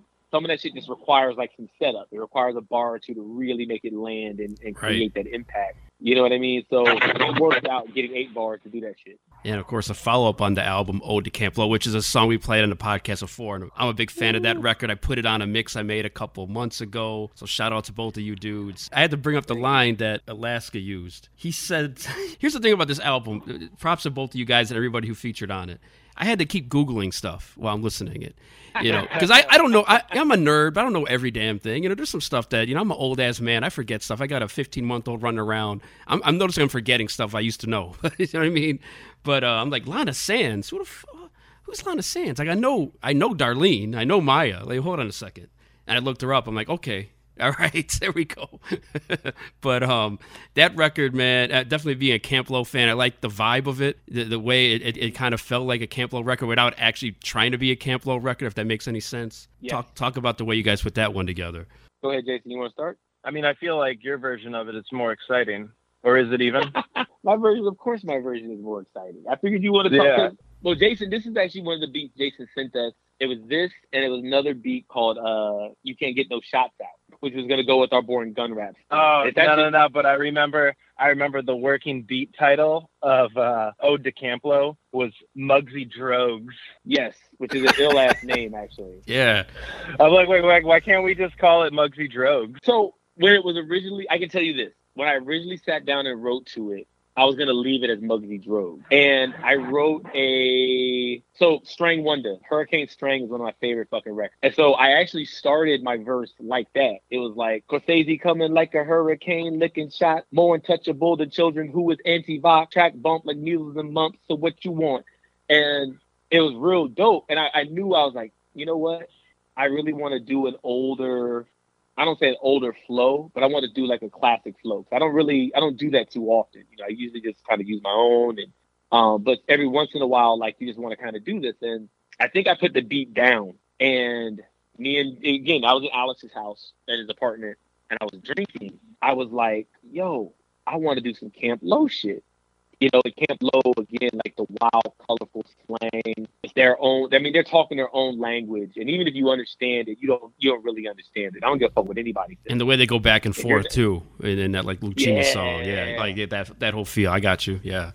Yeah, and, I, and one of my favorite songs on that first Camp Lo record is truly Black Connection, which on its Yeah. surface is a story song, but nobody can really tell you what the story is about.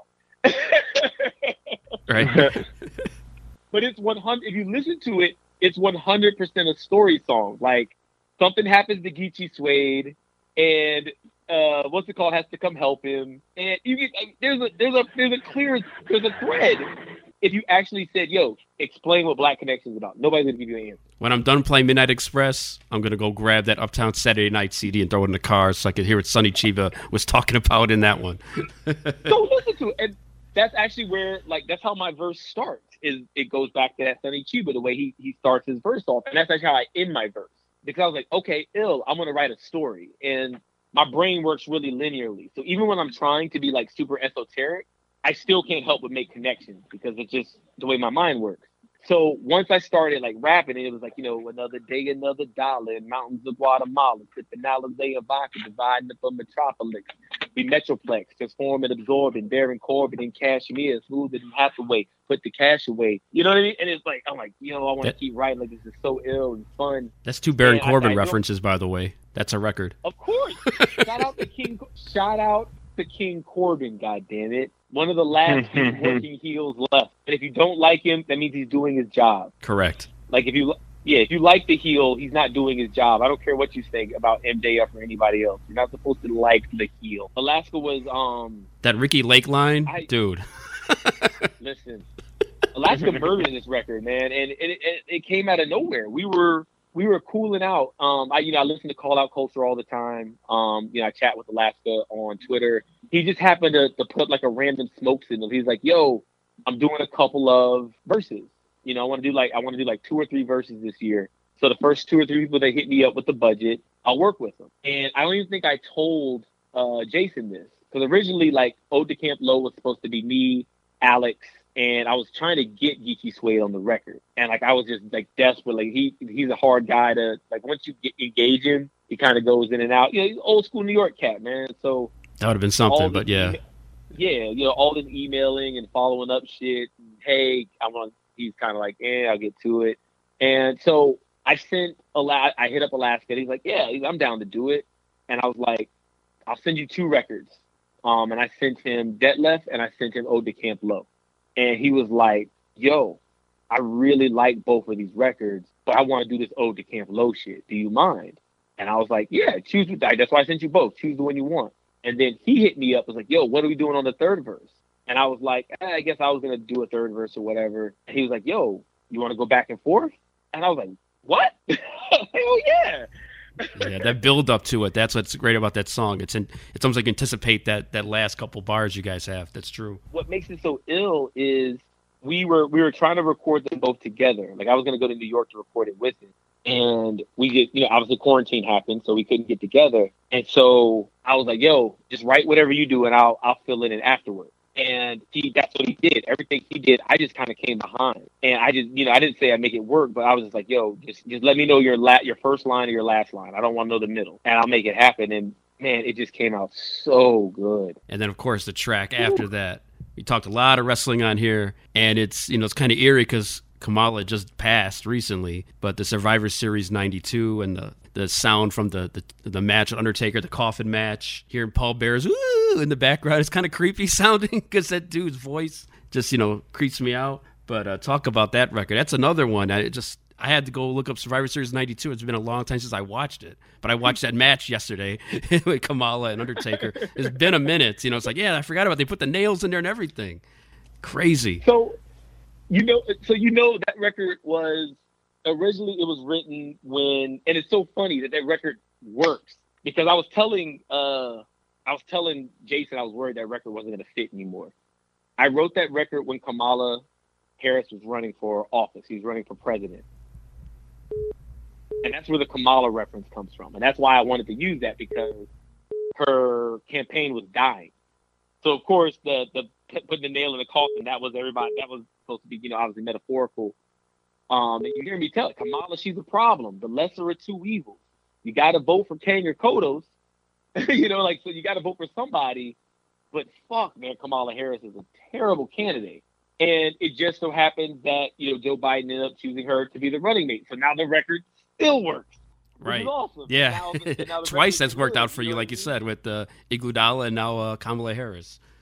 Yes, and that's what I that's what I mean by like Midnight Express is a fucking everything about it works because it wasn't supposed to work.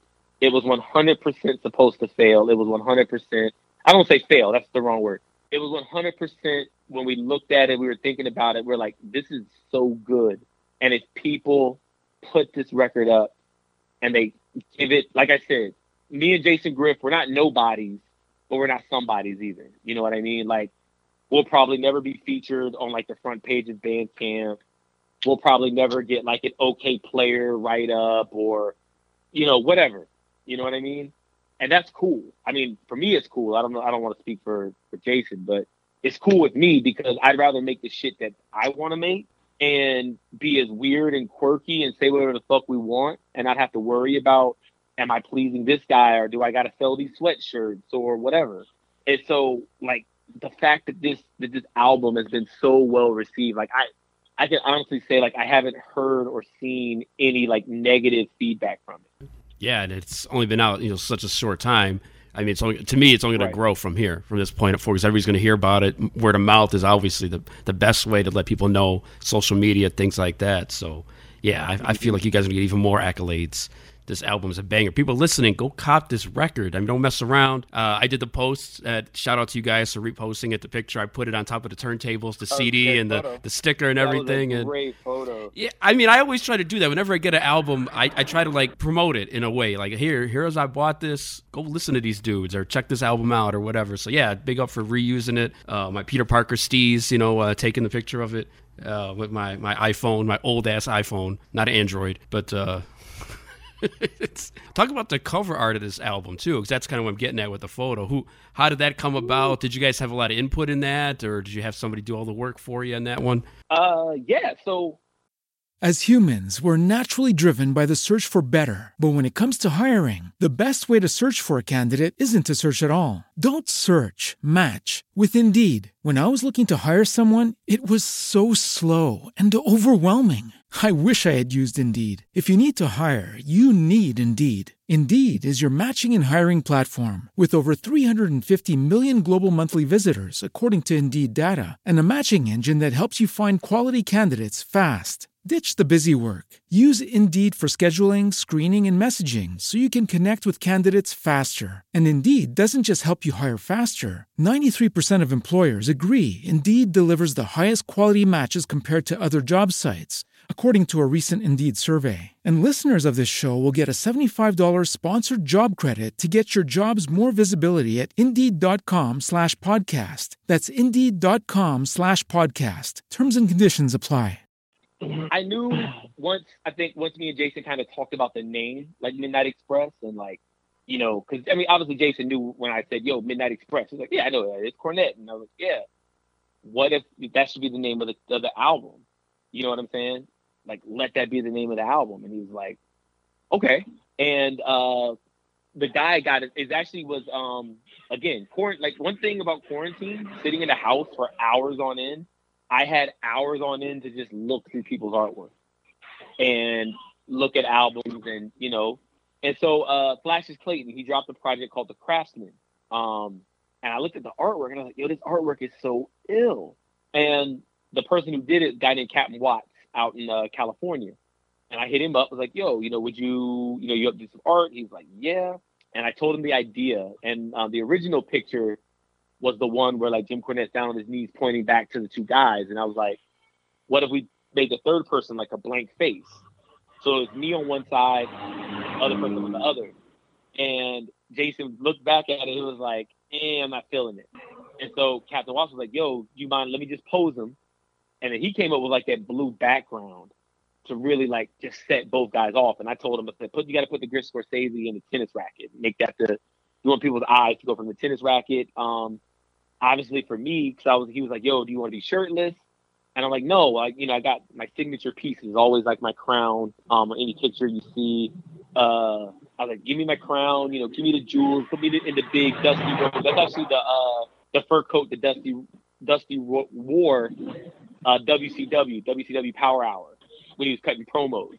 And so it's like, yeah, give me that big robe and just make it just us two, world's greatest tag team. It looks really crazy. And then the back, I just wanted it to look like an old school. It has like a comic book vibe too. I'm, I'm staring at it right now while you're talking. Yeah. And, you know, it feels like you know, like something somebody would maybe Jim Lee would have drawn. You know, something like that. Yep. And he's a, he's a comic artist, so that's why I said it. Like it, everything is kind of clicked. Everything is kind of clicked. And I, man, like he, and once I saw that piece, I just told him, I said, "Fuck it, I need to do all the art, you know, do every piece." And he was like, "Okay, what do you got next?" And I just asked Jason, you know, like, "What do you want to be a single?" And Jason was like, "Well, obviously, Detlef's got to be a single."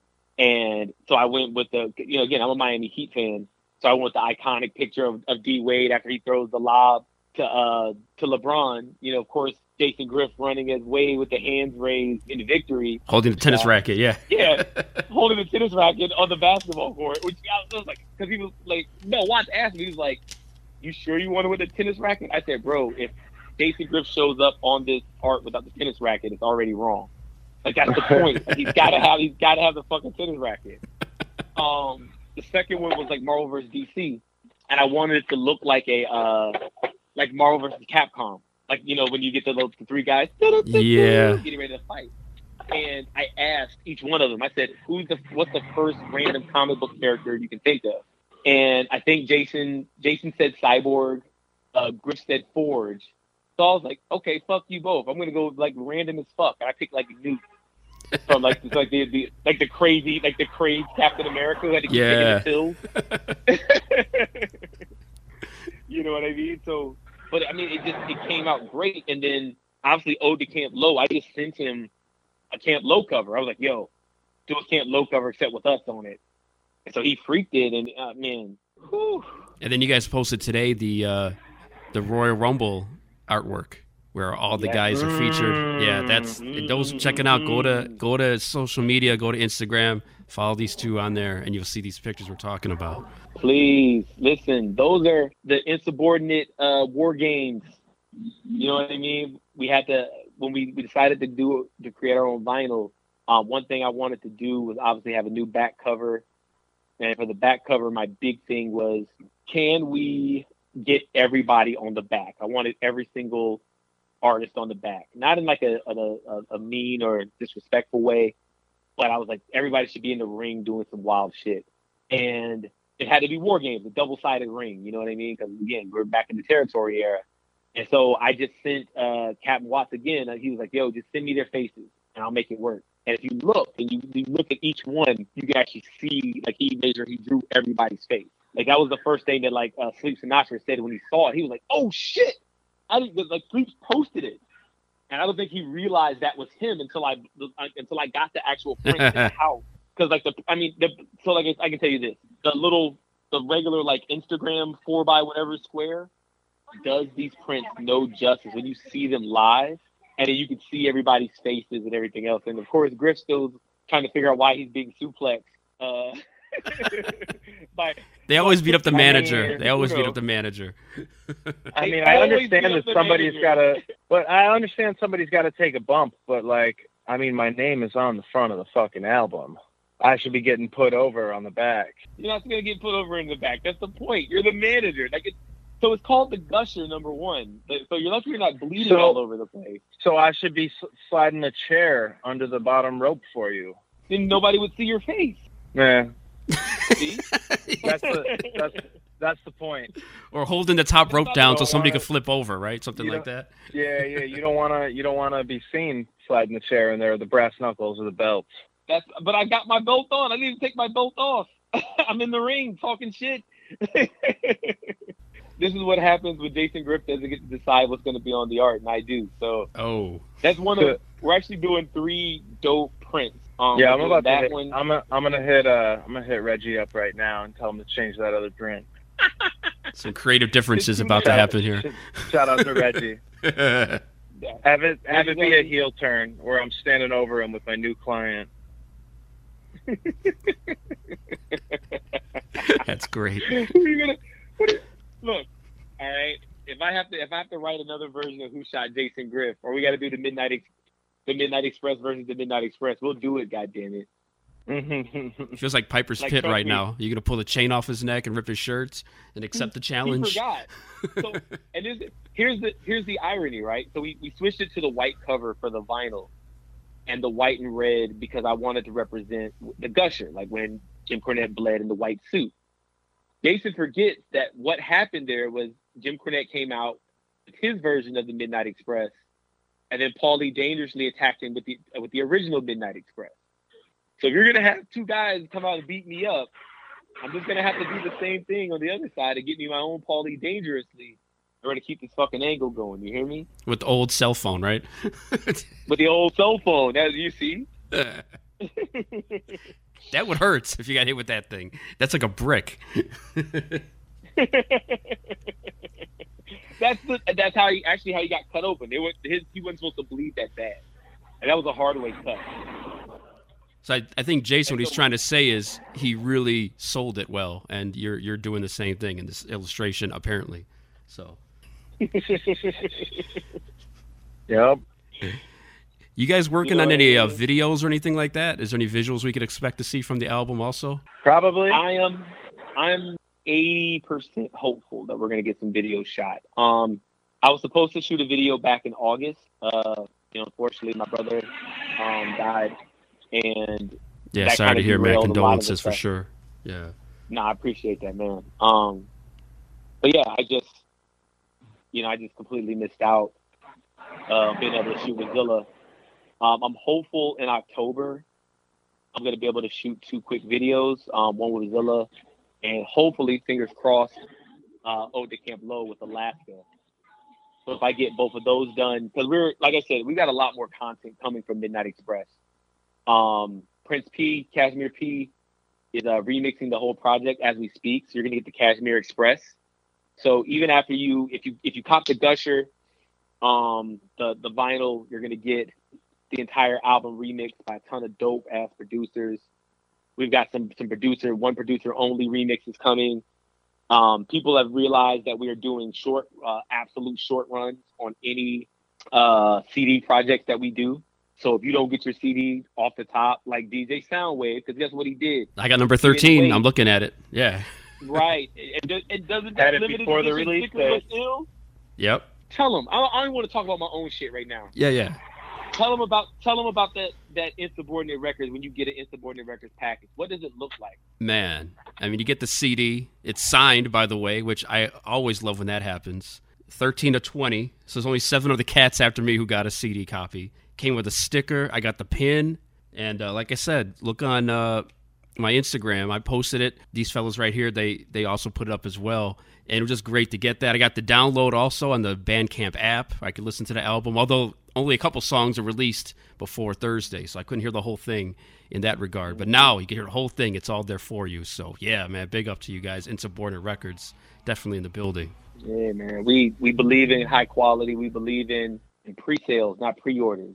So when we say pre-sale, that means that we're buying it up front. You're gonna get your product from us, man, and we're gonna make sure that what you get is high quality and always with some extras, always with something else that you can look forward to. Um, and that's the type that's the type of shit that we want, man. We want people to open up their package and want to take a picture of it. Like, oh shit, it isn't just a CD stuffed into an envelope with no no thank you note or no, you know, no stickers or no dope pin that I can put up and people can ask me, where is that from? You know what I mean? Exactly. That's the whole point, You man. so- and that's the best way to promote too. I mean, you know, give me more stuff to tell people about and to, to brag that I got in this package. You know, I wasn't expecting. I didn't know I was getting that stuff. So definitely shout out to you guys. And where can people find this? Find the music? I know the CD is sold out, but they can get the vinyl, like you said, just digital copies. You know, however, anything, socks. You guys got everything. We got socks. Yeah, so Midnight Express, um, we got the socks. We actually have a sock promotion going on right now. So I think there's like 26 pairs left. If you buy a pair of the socks for 15 bucks, you get a, a download of the album along with it, man. Like the whole album. Uh, so that's a dope little deal. It's only going on until the end of September. Then I'm taking it off, doing it for my birthday. So I hope you guys come and support us. I've already seen like three or four people take advantage of it, which is pretty ill. Um, the socks again, 100% embroidered. Uh, they're beautiful. They match the album cover. Um, you got me on one side, Griff on the other side, protecting your ankles. I mean, the world. You got the world's strongest. You got the world's strongest tag team protecting your ankles. What more can you want? You know, high quality shit. Um, we got our Making Towns bundle. The Making Towns bundle comes with a CD, so we actually have CDs to the side just for these bundles. Comes with a vinyl of your choice. Comes with a pair of the socks. Comes with a uh, Jason Cornette ping pong racket. Comes with a Jason Cornette ping pong ball. Comes with three exclusive prints that are not going to be available to anybody else. So just like uh, Jason was talking about, the print from Reggie, that's going to be included. And then we're the third print, we should be here tomorrow. Should be in my house tomorrow. And so I can take pictures of those. So you actually get all the prints, plus you're getting an exclusive uh, pin that I haven't shown anybody yet, and an exclusive T-shirt. So these are only going to be five of these T-shirts that are going to be made, right? And they they all feature the uh, the scratch artwork from uh, Captain Watt. So five T-shirts only for the people that's making towns. Like you're not a making towns high high high roller investor, this ain't for you. But if it is, and you want the best of the best, that's yours. The vinyl is up right now again for pre-sale. Uh, white with red splatter. Um, your choice of co- of cover and uh, vinyl sticker, which we're fingers crossed. We're just waiting for the last bit of confirmation. But the music's already been sent off. We're expecting to have our vinyl back by November. I should have the test pressing in October vinyl will be shipping out in November. And like I said, man, we're excited. We're excited for all of this shit, man. And insubordinaterecords.com. Go there, pick up everything, grab whatever you need, man. Life is good. Jason? But nah, you pretty much summed it all up there. Yeah, you forget anything? Oh, it's social media platforms. Where can people so. find you on uh, Instagram, Twitter, Oh, um, places like that? I'm on in- Instagram, Twitter. Uh, I am Jason Griff. I got a Facebook page, but you know it's Facebook, so Yeah, your aunt might be on there, but that's about it. Nobody who's going to buy the records on Facebook. So yeah. Oh no, you know what though? We at least my aunt's on there. he's off of Facebook. Okay. So, um, because now I mean, with Facebook owning Instagram, you can just link that shit. So like, I don't really have to actively go to Facebook to do Yes, any 100%. any promo there. I just click I click a box and it automatically posts the shit to Facebook. Um, I'll tell you what about Facebook. Like, I was gonna deactivate my account, but I kind of couldn't because I need I, I still want to have the music page present there. But and Russians might buy your music, so leave it leave it open. You never know. Yeah, exactly, exactly. I'm big in Russia, you know, but um, I went through and I and I unfollowed everybody. So all 800 some friends I had, like we're all still Damn. friends, but I don't see anything they post. That's the heel move right Uh-huh. there. Somebody Well, woke up the know, next day like, "Oh, I'm friends with Jason Griff." The motherfucker's gone. The only the only person that I did not mute was my wife, and uh, and I have a couple groups that I'm like group chats, you know, on their Facebook groups are that are that are just like absolutely fantastic. So I didn't want to lose those just because I I hated the the, the toxic nature of Facebook so much. So I would highly recommend that for anyone. I swear I invested like two hours in it, but it was well worth it. I go on Facebook all the time now. It's great. I, I'm on part of a wrestling group on Facebook. That's really the main reason why I stick with it.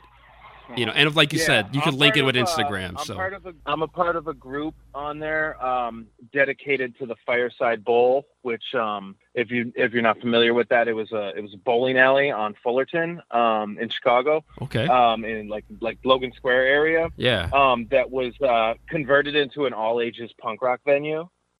As humans, we're naturally driven by the search for better. But when it comes to hiring, the best way to search for a candidate isn't to search at all. Don't search, match with Indeed. When I was looking to hire someone, it was so slow and overwhelming. I wish I had used Indeed. If you need to hire, you need Indeed. Indeed is your matching and hiring platform with over 350 million global monthly visitors, according to Indeed data, and a matching engine that helps you find quality candidates fast. Ditch the busy work. Use Indeed for scheduling, screening, and messaging so you can connect with candidates faster. And Indeed doesn't just help you hire faster. 93% of employers agree Indeed delivers the highest quality matches compared to other job sites, according to a recent Indeed survey. And listeners of this show will get a $75 sponsored job credit to get your jobs more visibility at Indeed.com slash podcast. That's Indeed.com slash podcast. Terms and conditions apply.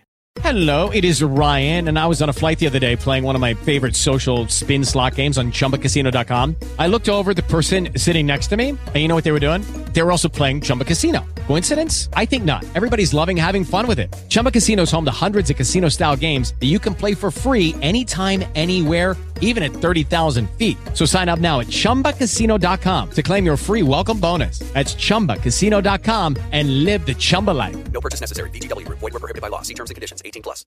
So like it was literally a bowling alley. Um, that was uh, I think originally they were using the bowling alley, but they just stopped doing any bowling there. So like it's this huge building, the the bowling alley lanes, and then like crammed in the corner is a stage, and like the area to watch the bands play was just like you know that area at a bowling alley where like the balls would be like behind all the chairs where people are bowling. So like if you could imagine how small that is, and like you know, 300 teenagers stuffed in there watching Yeah. the band, it was it was fucking awesome. It was disgusting, but it was it was an amazing time. And I'm assuming Um, right so now gonna- nothing's going on there. No, they were they were they've been done for years. Like Right. the neighborhood, uh, the neighborhood got totally gentrified, and like whatever the alderman convinced them to shut down. And it was just it was I guarantee every night there was several fired ha- fire fire hazards. Jeez. Yeah, so many good clubs in Chicago here are gone. I used to go to the Shrine all the time. That one's gone, and Metro closed recently. I'm trying to think of some other ones. The Abbey Pub. There's like there's hardly anywhere. Well, obviously with COVID, you can't go anywhere anyway. Is the but- Abbey gone now? Yeah, it had a fire like um, some years ago. I was talking oh, I to uh, that. yeah, I was talking to Akrobatik about it because he had fond memories of. That's where I saw him perform. He's like, man, I can't believe that, was, place that is gone. always the um that was always the spot when like indie hip hop would come through. Um, they'd always play the Abbey, like because yeah, I saw Akrobatik there as well with Lif and uh, Yep. I saw um Soul Position there. Like that Soul Position show I saw there is one of the top five all time rap Nice. shows I've ever been to. Like Blueprint is so amazing on stage. Yeah. No, I, and I saw Madlib there. Yeah, there's some good shows that I've seen at that place. I, I think I, I want to remember is Willie Evans Jr. and Mr. Lif was the show. I think most recently. I was, Nice. that's that was a while ago. Omers and Fashion. Yeah, but too bad there's these Okay. spots aren't around. You guys could be performing. I, I know that'd be another thing you guys would love to do is perform in front of a crowd. Yes, that was it's crazy. I was talking with Alaska about that shit. Um, like how much I would love to perform this album. Like I, one thing that sucks uh, about where I live. So I live in DC, um, and there aren't a ton of like performance opportunities here in DC. Like there just isn't. Like you can like as a rapper, you know, you can perform as a singer, you can perform as a songstress, you can perform open mics, but there's no like rap open mics. There's no rap. Right. Uh, I can let me rent this venue out and just you know, and obviously with COVID going on, you can't really rent venues anyway. But I have been like wanting to perform this music for a while now.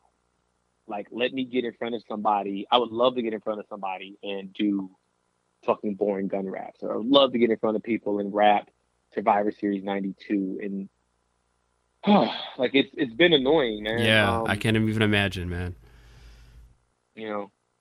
So just thinking about solutions, we might do a. I know we're no me and me and Griff are going to go live uh, this weekend to kind of discuss the record. Um, I was thinking about maybe doing a, a live, like a virtual performance.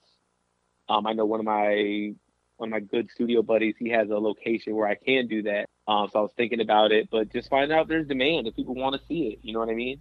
Now, viral would be cool. I mean, you could do like a listening party or like a, a something like that where you perform. I think that would be the best way to probably supplement that need for wanting to do it in front of a live audience. Which, like you said, it's it's not an, it's not an option, Mhm. and especially in DC, like you said, you're Right. already limited as it is.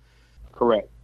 You know, so I just want to get out there and just and like I said, man, I, I want so many more people to hear and see this project and, and get a, a piece of this project, man. I want people to hear it. I want people to love it. I want people to to really kind of take advantage of it, man. Man, it's it's it's definitely a banger, and like I said, salute to you guys. Midnight Express, Griff Scorsese, go cop that album. We're gonna play some songs in this episode here, and you know the episode you guys were on a couple months ago. We played three of the songs back then, so you know go back and listen to that episode as well. I mean, we're not Yes. playing. Mm. You know, if we damn near played you fifty percent of the album. If you listen to these two episodes of the podcast, you're gonna hear like I'm not trying to say don't buy it, but damn, it's right there for you. So go in, And look, man, cop that album. On, let them know it's, it's on all streaming platforms. If you want to, Um, if you want to go to Spotify or Tidal or Apple and you want to check it out, I, hey, go do that. But you know, again, me, Griff, Alex, man, we do all this out of our own pockets. We do it out of the love, and we're putting out high quality stuff, man. Take it, take some time, check us out. Go to insubordinaterecords.com. I guarantee you, we got something that you like, whether it's a pair of shorts, whether it's a T-shirt, whether it's hats, pins, buttons, stickers. Man, we make sure that we have everything, and if it's on our site, it's on hand, man. Even if you go back to our older catalog stuff, still a couple of copies of Dream Team and shirts laying around. Come fuck with us, man. We got a lot of dope ass music. Do your thing. Yeah, without a doubt. And you blessed me uh, with a couple remixes we'll play in here as well. So some exclusive material. Definitely. Everybody listening, man, just here. This is this is right here for you. This is hip hop at its finest. The new album Midnight Express. It's available. Go cop it. Griff, the manager, Scorsese, Lord Jones, the heel, face, heel, face. Now your face. I'm trying to remember. I, I'm losing losing track. You turned so many times, man. big show, baby. Big show. Big show. Yeah, yeah, yeah. Before I let you guys bounce, man, I have to ask you about the Roman Reigns turn. Did you guys like that one at all? How you guys feeling about love that? it. I thought it was. I thought it was done very well, and Paul Heyman's awesome. So There you go. yeah, I mean, I think they have done exactly what they've needed to do with Roman Reigns. Um, and I'm not one of those people that's like, yo, they should have done this years ago because they shouldn't have done it years ago. This is the best way to reintroduce Roman Reigns. Right. I love the way that Paul. So, like, when you watch Paul Heyman with him and, and go and watch him with Brock, and you see the differences. This is where Paul Heyman is Yeah. brilliant. Paul with Brock, he treats Brock like a prize fighter. He's out, he's carnival barking, he's yelling at the crowd. Brock barely speaks, if at all. Yep. Yes, Brock doesn't have to say a word. He looks at Roman Reigns with like almost like godlike reverence. Like, no, this motherfucker Mhm. is the truth. And it makes Roman just seem bigger when he's saying And also- less and less. I think too, like they they kind of like subtly weaved in like some reality too, like how Heyman kind of got fired, and then it's like Mhm. So like when before when he was coming out with Brock, he was kind of like, "It's a pleasure for you to see me here," and then he gets fired, and he kind of comes back, and it's almost like Roman brought him back, and like like he owes Roman. He's in Roman's go. employ as opposed to his partner you know um and it's just like a Mhm. subtle thing in like the mannerisms that like Heyman does and now like them working together all the time like uh Reigns' charisma is just off the charts. I think it's just the role that he was he's more comfortable in he was meant to be in the, the total badass And I even like when Roman grabbed the mic last week because it's not like he's my favorite person on the mic, but he could speak more than Brock ever could. So when he grabs on I actually Oh, want to hear what he has to say because he doesn't really have to talk because Paul's standing there. So he did all the hard work. Roman just has to drop like a couple feel of words Brock, and that's every it. time Brock every time Brock grabs the mic like they have to be worried that he's going to say something racist oh like I remember when uh when uh when um when Rollins did the the fake cash in at the Royal Rumble a few years back and like Mhm. cost him the match against Cena and like he um the next Monday on Raw like Lesnar's in the ring and he takes the mic from Heyman and he's like get out here boy get out here boy like I'm just like oh god it's so bad Yeah, he's not good. And the whole dancing with the briefcase like it was a boombox or whatever. Yeah, I, I, I'm good. Brock could wherever he's at, he could stay there. I'm I'm good. Like I don't need to see him back unless he comes back to try to reclaim Paul, and then that's when him and Roman go at it again for like the 80th time. Yeah. I mean, it seems like if he comes back, it's going to be they're going to keep them separate, and he's going to go after Drew McIntyre, which is fine. I like that. That's a good match. You know, if he just pops in, I just hate that he pops in and wins so decisively and leaves. Like I hated the I Kofi love. Kingston thing. Are you talking about Brock? yeah, Brock. Yeah. Yeah, did- no, Roman like Reigns coming in and winning but- decisively is awesome, Yeah. but um, so can but you? like- but I can tell you this. Hold on, before you, cause you know why that match ended with him and Kofi ended like that, right? hmm. Because everybody else burnt up all their TV time. That match was supposed to go like 15 minutes. Mm. They only had like they only had like two minutes left on the show. Right, time that okay. match started? Right, and then up that early morning with Fox, and that that was the issue because like other matches ran long. Yeah. So I think they could have done better, but I think if they, they because they advertised Brock having that match, they had to have the match. Right. you can't Well, it was the debut on Fox. There was there was there was no way that they were gonna mess that relationship up. You yeah, you remember the te- the text I sent you right after that match? It said Brock Yeah. Lesnar seemed like the Brock Lesnar backstage right now saying the N word a million times. Of course he is, but remember, remember the Rock because the Rock went what, twenty five minutes at the beginning of the show Yeah. doing doing Rock promos. That's great, but like you could tell the Rock to just be the Rock, but now you screwed the rest of your show. Right. So That makes sense. And Kofi was carrying the belt for how long? And he had to drop it, you know, in a couple minutes. Kofi, yeah. Kofi had a, it wasn't even a couple minutes. That match lasted all like thirty five. seconds. Yeah. It- not even. I think. I think it was. It was clocked at like 12 seconds or something like that. Yeah, it was something ridiculous. If it was even that long, eight maybe. I Mm-hmm. don't know. And his whole in his whole uh, you know storyline of getting the title in the first place and getting that shot was that he kept persevering over incredible odds and kicking out so many times, and then Brock just like, all right, that's the, it, you know. the storyline was so it was it was a it was a long running storyline it was epically built up it happened organically and uh and and it was gone in like the snap of a finger Right. They went back to what they really wanted eventually, because they they never Yeah. wanted Kofi in that uh, in that spot with the yeah title. but it was great how that all came to be and that was a rare occurrence of like like in the modern WWE like shit happening like organically Yep. We all watch it unfold, Mhm. and we couldn't. Be- I couldn't believe it, but I knew it was coming. But I still couldn't believe they're actually Yeah. going to go through with this. They're going to do this. it's, it's, he wasn't supposed to be in that match. It was supposed to be Ali or somebody got hurt or whatever. And man, yeah yeah yeah yeah hey, thanks again, both of you dudes. I mean, it's an honor having you guys on here again. We'll have you on another time, of course. But uh, insubordinate Has records. anybody ever been on three times You know what? There has not been. There's been a couple that have been on twice, so uh, you guys might get Uh. the like that Saturday Night Live. Uh, it was like the five time uh, uh, code or whatever it was. I just saw one time when I was watching. Mhm. We'll have a three time like belt or something. I don't know. it's then we'll do something for you guys for the next project that's coming out or something for sure, man. Mm-hmm. awesome Big up Griff Scorsese. absolutely. Go follow them. Check out the Ooh, music, please. everything, man. Go get those socks. It's getting cold outside. Get them damn socks on. Yeah, get your ankle. Your ankles is about to get fucked up out here. Yeah, get them Get cankles covered. socks. yeah, and these are listen. Understand what I'm saying when I say these. Is, I don't buy no bullshit from my investors and supporters, man. You're not getting a pair of cheap, thin stance socks. These are nice, thick, 100% cotton socks, embroidered. They got the Griff Scorsese logo with the king's crown on the toes. You got Scorsese on one leg, Griff on the other. The world's greatest tag team. 15 bucks, man. Get your pair, get the album. Month of September. After September, that's gone. Shout out to DJ Soundwave. Not one time, not two times, but three times. Salute. The only thing he's done, only thing he's done for us is show love, not just to us, but all independent artists. Oh yeah, and I Alaska's coming that. on here too. By the way, been talking to him and a couple other artists you guys work Oh, with. So we're, we're we're definitely trying to do big things for you guys. Ooh, can we, yeah Griff? Can we can, can we mention something on uh, on air exclusive to DJ Soundwave that nobody else has ever heard? Man, Uh, yeah, I don't, I don't, I don't see a problem with that. You go, go ahead.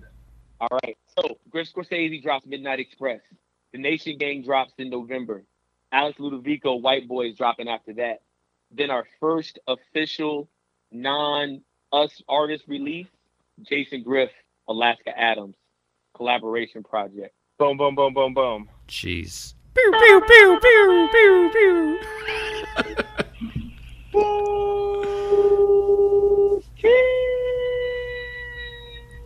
And all that shit. Man, that's that's exclusive news right there. You heard it here. Heard it here first. Damn. I have been listening to some of these records, and I'm going to tell you like this. I said this earlier this year that Alaska hasn't missed once. When I tell you on this album, he is in rare form. Like, he's got a lot of work coming, man. Cargo Cults is coming uh, with him and Zilla Rocca. You know, I he I know he's doing more feature work, but this project, this joint he's got with I don't even know if they got a name for it yet, so I'm not gonna go that far, but it's incredible.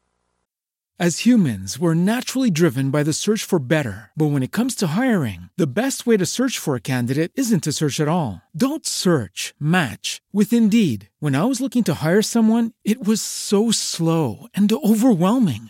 I wish I had used Indeed. If you need to hire, you need Indeed. Indeed is your matching and hiring platform with over 350 million global monthly visitors, according to Indeed data, and a matching engine that helps you find quality candidates fast. Ditch the busy work. Use Indeed for scheduling, screening, and messaging so you can connect with candidates faster. And Indeed doesn't just help you hire faster. 93% of employers agree Indeed delivers the highest quality matches compared to other job sites, according to a recent Indeed survey. And listeners of this show will get a $75 sponsored job credit to get your jobs more visibility at Indeed.com slash podcast. That's Indeed.com slash podcast. Terms and conditions apply.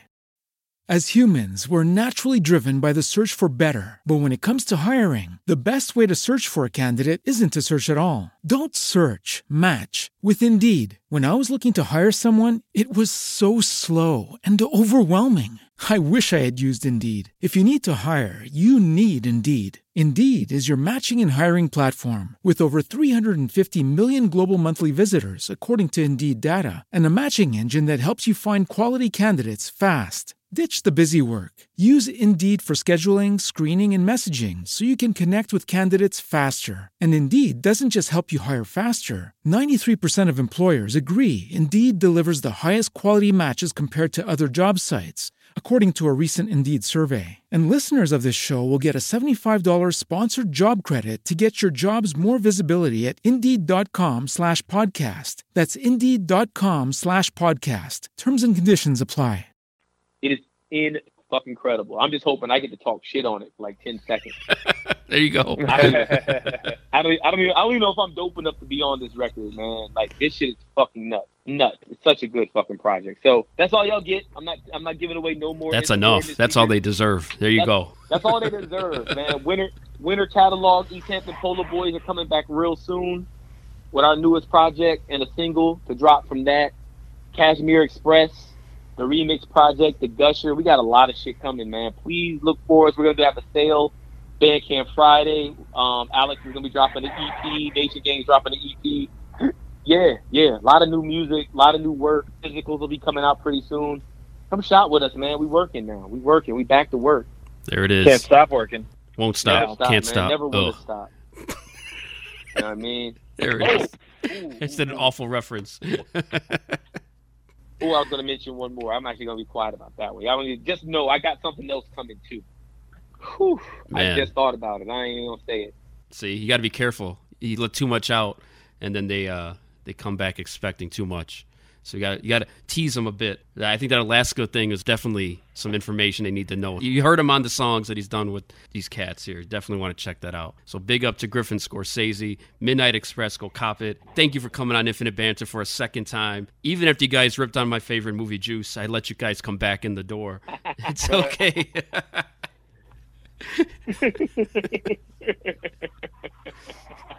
Trust me, I had discussions man. with people after that one. They're like, yeah, yeah, yeah. I got to rethink my life. I thought Juice was like a classic, so it's all right. Hey, look, man. All I'm saying is go back and watch it again. Just thank you so much, man. All of you, yo. Like I said, all all joking aside, all work aside. DJ Soundwave, Infinite Banter podcast.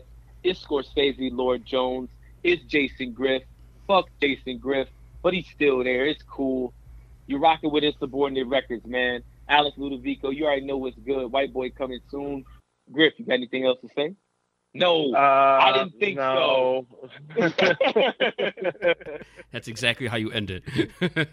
yeah, exactly. We out. Man, big up to both of you guys. Appreciate it. Much love for coming on here and uh, the album.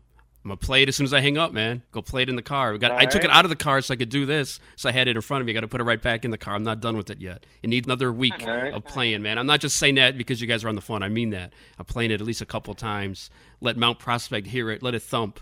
Because the car test is only the true Yes. test for a real hip hop album. So Man, thank you so much for that, bro. No doubt, That's man. what I wanted to hear and We see, and, and everybody no doubt, loving man. it. man. They loving it, man, and I appreciate it. Yeah, like I told you, the uh, sleeper joint for me is at Death to Smoky Mountain. That right there. that might be it, it's it's creeping up as my favorite song. It's not yet, but it's creeping, man. So we'll see. Woo, take But- advantage. Awesome. so yeah, big, big up again to you guys, and we'll catch you down the line. And definitely follow these dudes on social media, Insubordinate Records, and all that. All right. All right, thanks guys. Peace. Peace. Yes, sir. Thank you, brother. No problem, man. Thank you. Big, big up to Griff and Scorsese for coming on the show. And like I promised, we got two remixes to play here. Uh, this first one, you heard the original one. If you go back to episode 44, and I definitely hope you do so, tell a friend, tell people. We played three songs in that episode. One of them was Marvel vs. DC with Zilla Rocca. This is a remix of that song. It's called the Chumzilla remix. And this is just straight heat. I love the samples. There's a Chuck D sample in there, Wu Tang. Just just really good. And I'm a comic nerd, so big up on this one. So you're really gonna enjoy this. This is off of their vinyl album, which will have remixes of the songs on the digital and CD release. This right here, Marvel vs. DC, the Chumzilla remix featuring Zilla Rocca on the Infinite Banter podcast. was your favorite match with the Midnight Express? Was there Well, one? Man, there were so many of them. That one night, that Stan, that Stan Lane was different than hell. I said, Stan, just want you, just put the damn boots to me. and did he do it? Did he do it? It was unreal. It was unreal. It's Wrecking Crew Dream Team. Marvel vs. DC, best believe me. Gladiator, Superman muscles, where we really be. Shaq vs. Dudley, ain't nothing cuddly, now have a seat. Meryl Reese, you carry champ in every sense. Leave scars, the Therium, Black Canarium. Heist of the century, the steel all Valerium. Still known to carry 'em. Smallville, I bury. Yo, get green, my fees now Jim Lee in 93. Cloak and Dagger, Ebony and Ivory, but the show is weak. Know it's me, Hyperion protected, Criterion collected, cold as Siberian, drinking Svedkas, while the flow's so inhuman. Dark art, Hellblazer, card sharks who move shit. Genosha to Krakoa, the coast city to Oa. Citywide specials have no coasters, now roll up. Alan Moore at the Rorschach. Matter of fact, my ink more red tornado death in the forecast. More flash than Wally West. A weapon next to stroke of death. Slave of green. Rich on cool dreams. A true titan. My dark side is far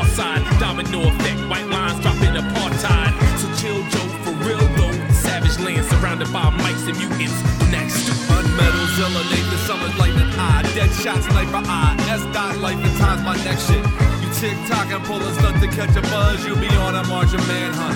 Ain't nothing sweet as deep and strange. Strange, make sure my shorty gets paid. We hoodie up, swinging blades on some Corvus Glaive. Yo, me and Jay Garrick out here pulling fast. One Frank Castle, cock the hammer. It's time for action. Twin apocalypse, crush planets and kick continents. Synonymous with doomsday, war, death, and pestilence. Your arch nemesis, daredevil penmanship. High flying ultimate, Brian Michael Bendis shit. Now picture this, my J, Jonah Jameson. Smoking heavy shooter, swing around your block. Your crew of Betty's, a major force in my own right. Fuck around, 54 shots, you in a box, past the Bud Light. And the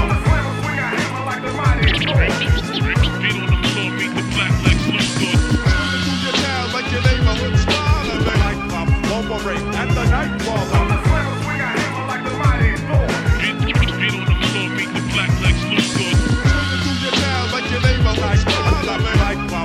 over it. And the night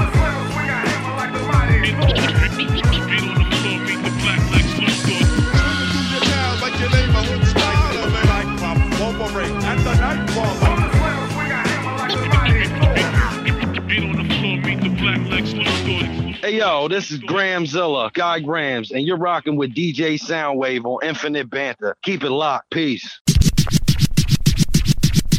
What up, Big Bruh? Listen to the Big Bruh podcast. What's good, people? This your boy Big Bruh. I'm the host of Live with Big Bruh, a podcast where I keep it raw, uncut, uncensored, and unfiltered. Always keeping it 100 and giving you guys my opinion on topics that you need to go check out. Live with Big Bruh is available on Apple Podcasts, Google Podcasts, Spotify, and iHeartRadio, or wherever else you like to listen to your favorite podcast. Make sure you go subscribe, rate, and share it. And while you're at it, tell your friends tell their friends to do the same thing. You can find me on Instagram, Facebook, or Twitter at Live with Big Bruh. And remember, they can hold you, but they can't stop you. Big Bruh out.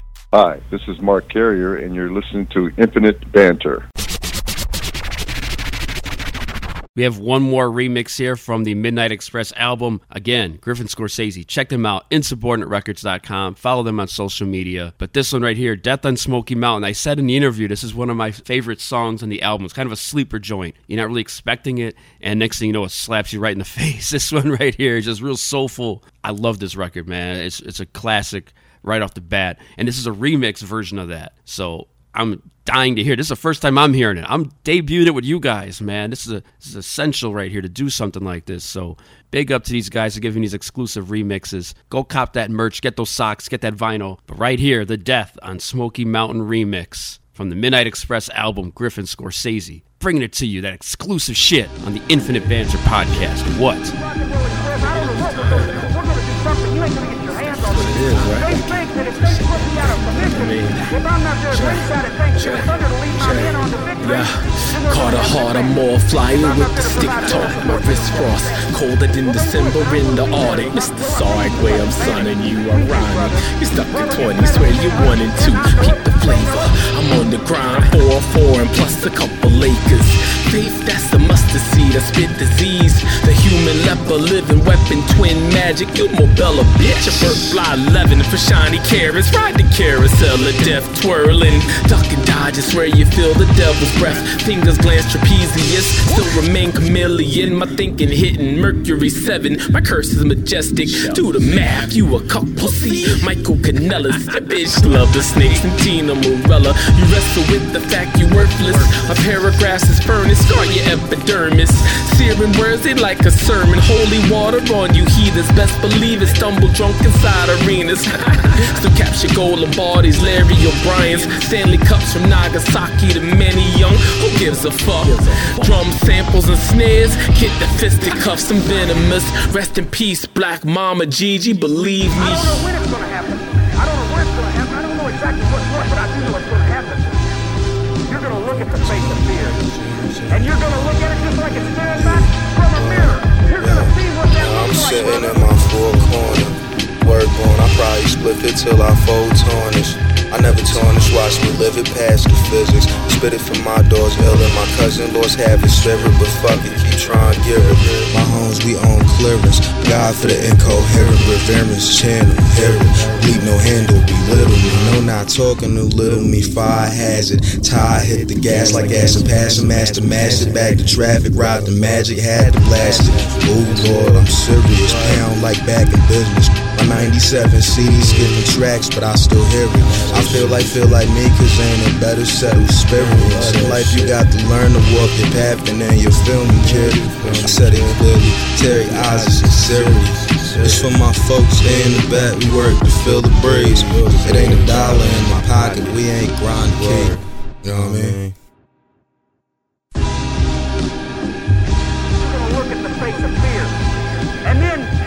The referee. When the heavenly bodies are on top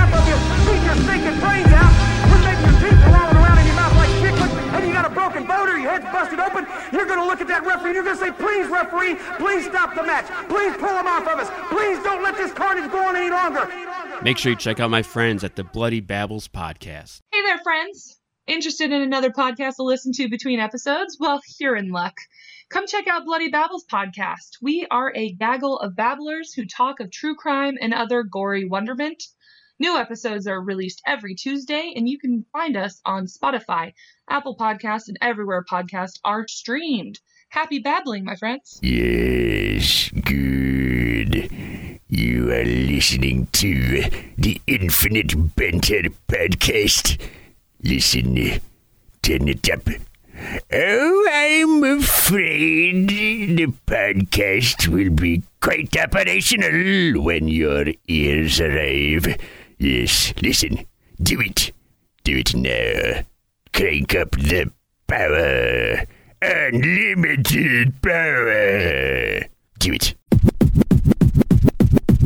Time for you to leave, assholes. All right, that's it for me. Kirk Acevedo told me it's time to go, and that is exactly what I'm going to do. I wish you would have told me that when I was watching that awful debate last night. Told me to turn the TV off and go hang out with the family, eat some ice cream. I actually did. After that was over with, I was like, you know what? I need some cake and ice cream. You had some in the fridge. I needed something good, something nice, something to remind me of a better time. I can't. I can't do it. I don't know why I'm doing it now. I just, ugh, that dude. He that's what he does, man. He gets to you, and he knows it, and he lives there, and he hangs out, kicks his shoes off, and just, ugh, can't wait for him to get out of here. Go cop that Griffin Scorsese album. Big up to these guys. Midnight Express. It is a straight banger. I can't say it more than a hundred times. I'll say it another hundred. Go get it. I got the CD here. I posted it on Instagram. You can check out the pictures of it. Check out links. Find them on social media. I am Jason Griff on Instagram and Jihad Scorsese on Instagram as well for both of these dudes. Insubordinaterecords.com. You can find them on Bandcamp. A lot of merch, a lot of ways to hear the record. Just really, really good. If you listen to both of these episodes they were on, you probably heard like 50% of the album. So there you go. If you didn't like it after hearing that, if you're undecided, you're not sure, you know, kind of like voting, you're not sure what to do, then you've got some other things to figure out in your life. That's all I have to say. So, once again, shout out to these dudes. 50 episodes. Man, this is exciting. I can't believe it. I did 50 of these damn things. Big up to everybody who's helped me with this show. I appreciate all of you, and I appreciate everybody who's going to help me with the next episodes. And on the next one, I promise I'm going to talk about the new Public Enemy album. They're back on Def Jam and that new Paris. We need these kind of artists right now in these times of just pure like lunacy and democracy is being shattered before our very eyes. Find the show Infinite Banter on all digital platforms. Usual places iTunes, Spotify, Stitcher, Castbox, Castro, now on Anchor, iHeartRadio, you know, the places you find stuff. It's there. Follow the show on Twitter at Infinite Banter, Infinite Banter Podcast on Instagram, Facebook as well. Go to YouTube, watch clips. So many guests, so little time. But go to YouTube. They're, they're only a minute long. If you want to go back and listen to an episode like I asked you to do, that's fine. Go to YouTube. Go watch a 55 second clip of Kool Kim talking about the UMCs or Kool Rock-Ski talking about his favorite Fat Boy song. Go back there and listen. And then you might want to come back and listen to the whole episode. So I appreciate everybody for listening to the show. Big up to Griffin Scorsese. Can't wait to watch the Cubs. They're back in the playoffs. Let's go. Let's beat the Marlins. Something happy to think about. Cubs are in the playoffs. Even the White Sox. Shout out to them. Chicago. We're repping things. Bears are 3 and 0. Happy things to talk about instead of that idiot and what was happening on your TVs last night. All right, I'm out of here. Check me out on the next episode. You have to laugh through the pain, man. Infinite Banter, 50 episodes deep in this. What do you know about that? You do know about that because I'm telling you about it. All right, that's it. Till the next one. I'm out. Hey, asshole, get off the road.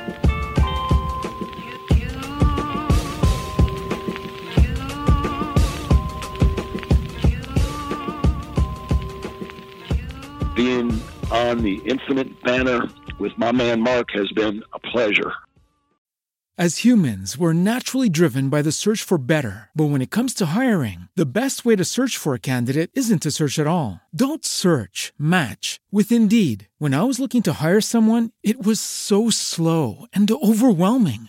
I wish I had used Indeed. If you need to hire, you need Indeed. Indeed is your matching and hiring platform with over 350 million global monthly visitors, according to Indeed data, and a matching engine that helps you find quality candidates fast. Ditch the busy work. Use Indeed for scheduling, screening, and messaging so you can connect with candidates faster. And Indeed doesn't just help you hire faster. 93% of employers agree Indeed delivers the highest quality matches compared to other job sites, according to a recent Indeed survey. And listeners of this show will get a $75 sponsored job credit to get your jobs more visibility at Indeed.com slash podcast. That's Indeed.com slash podcast. Terms and conditions apply.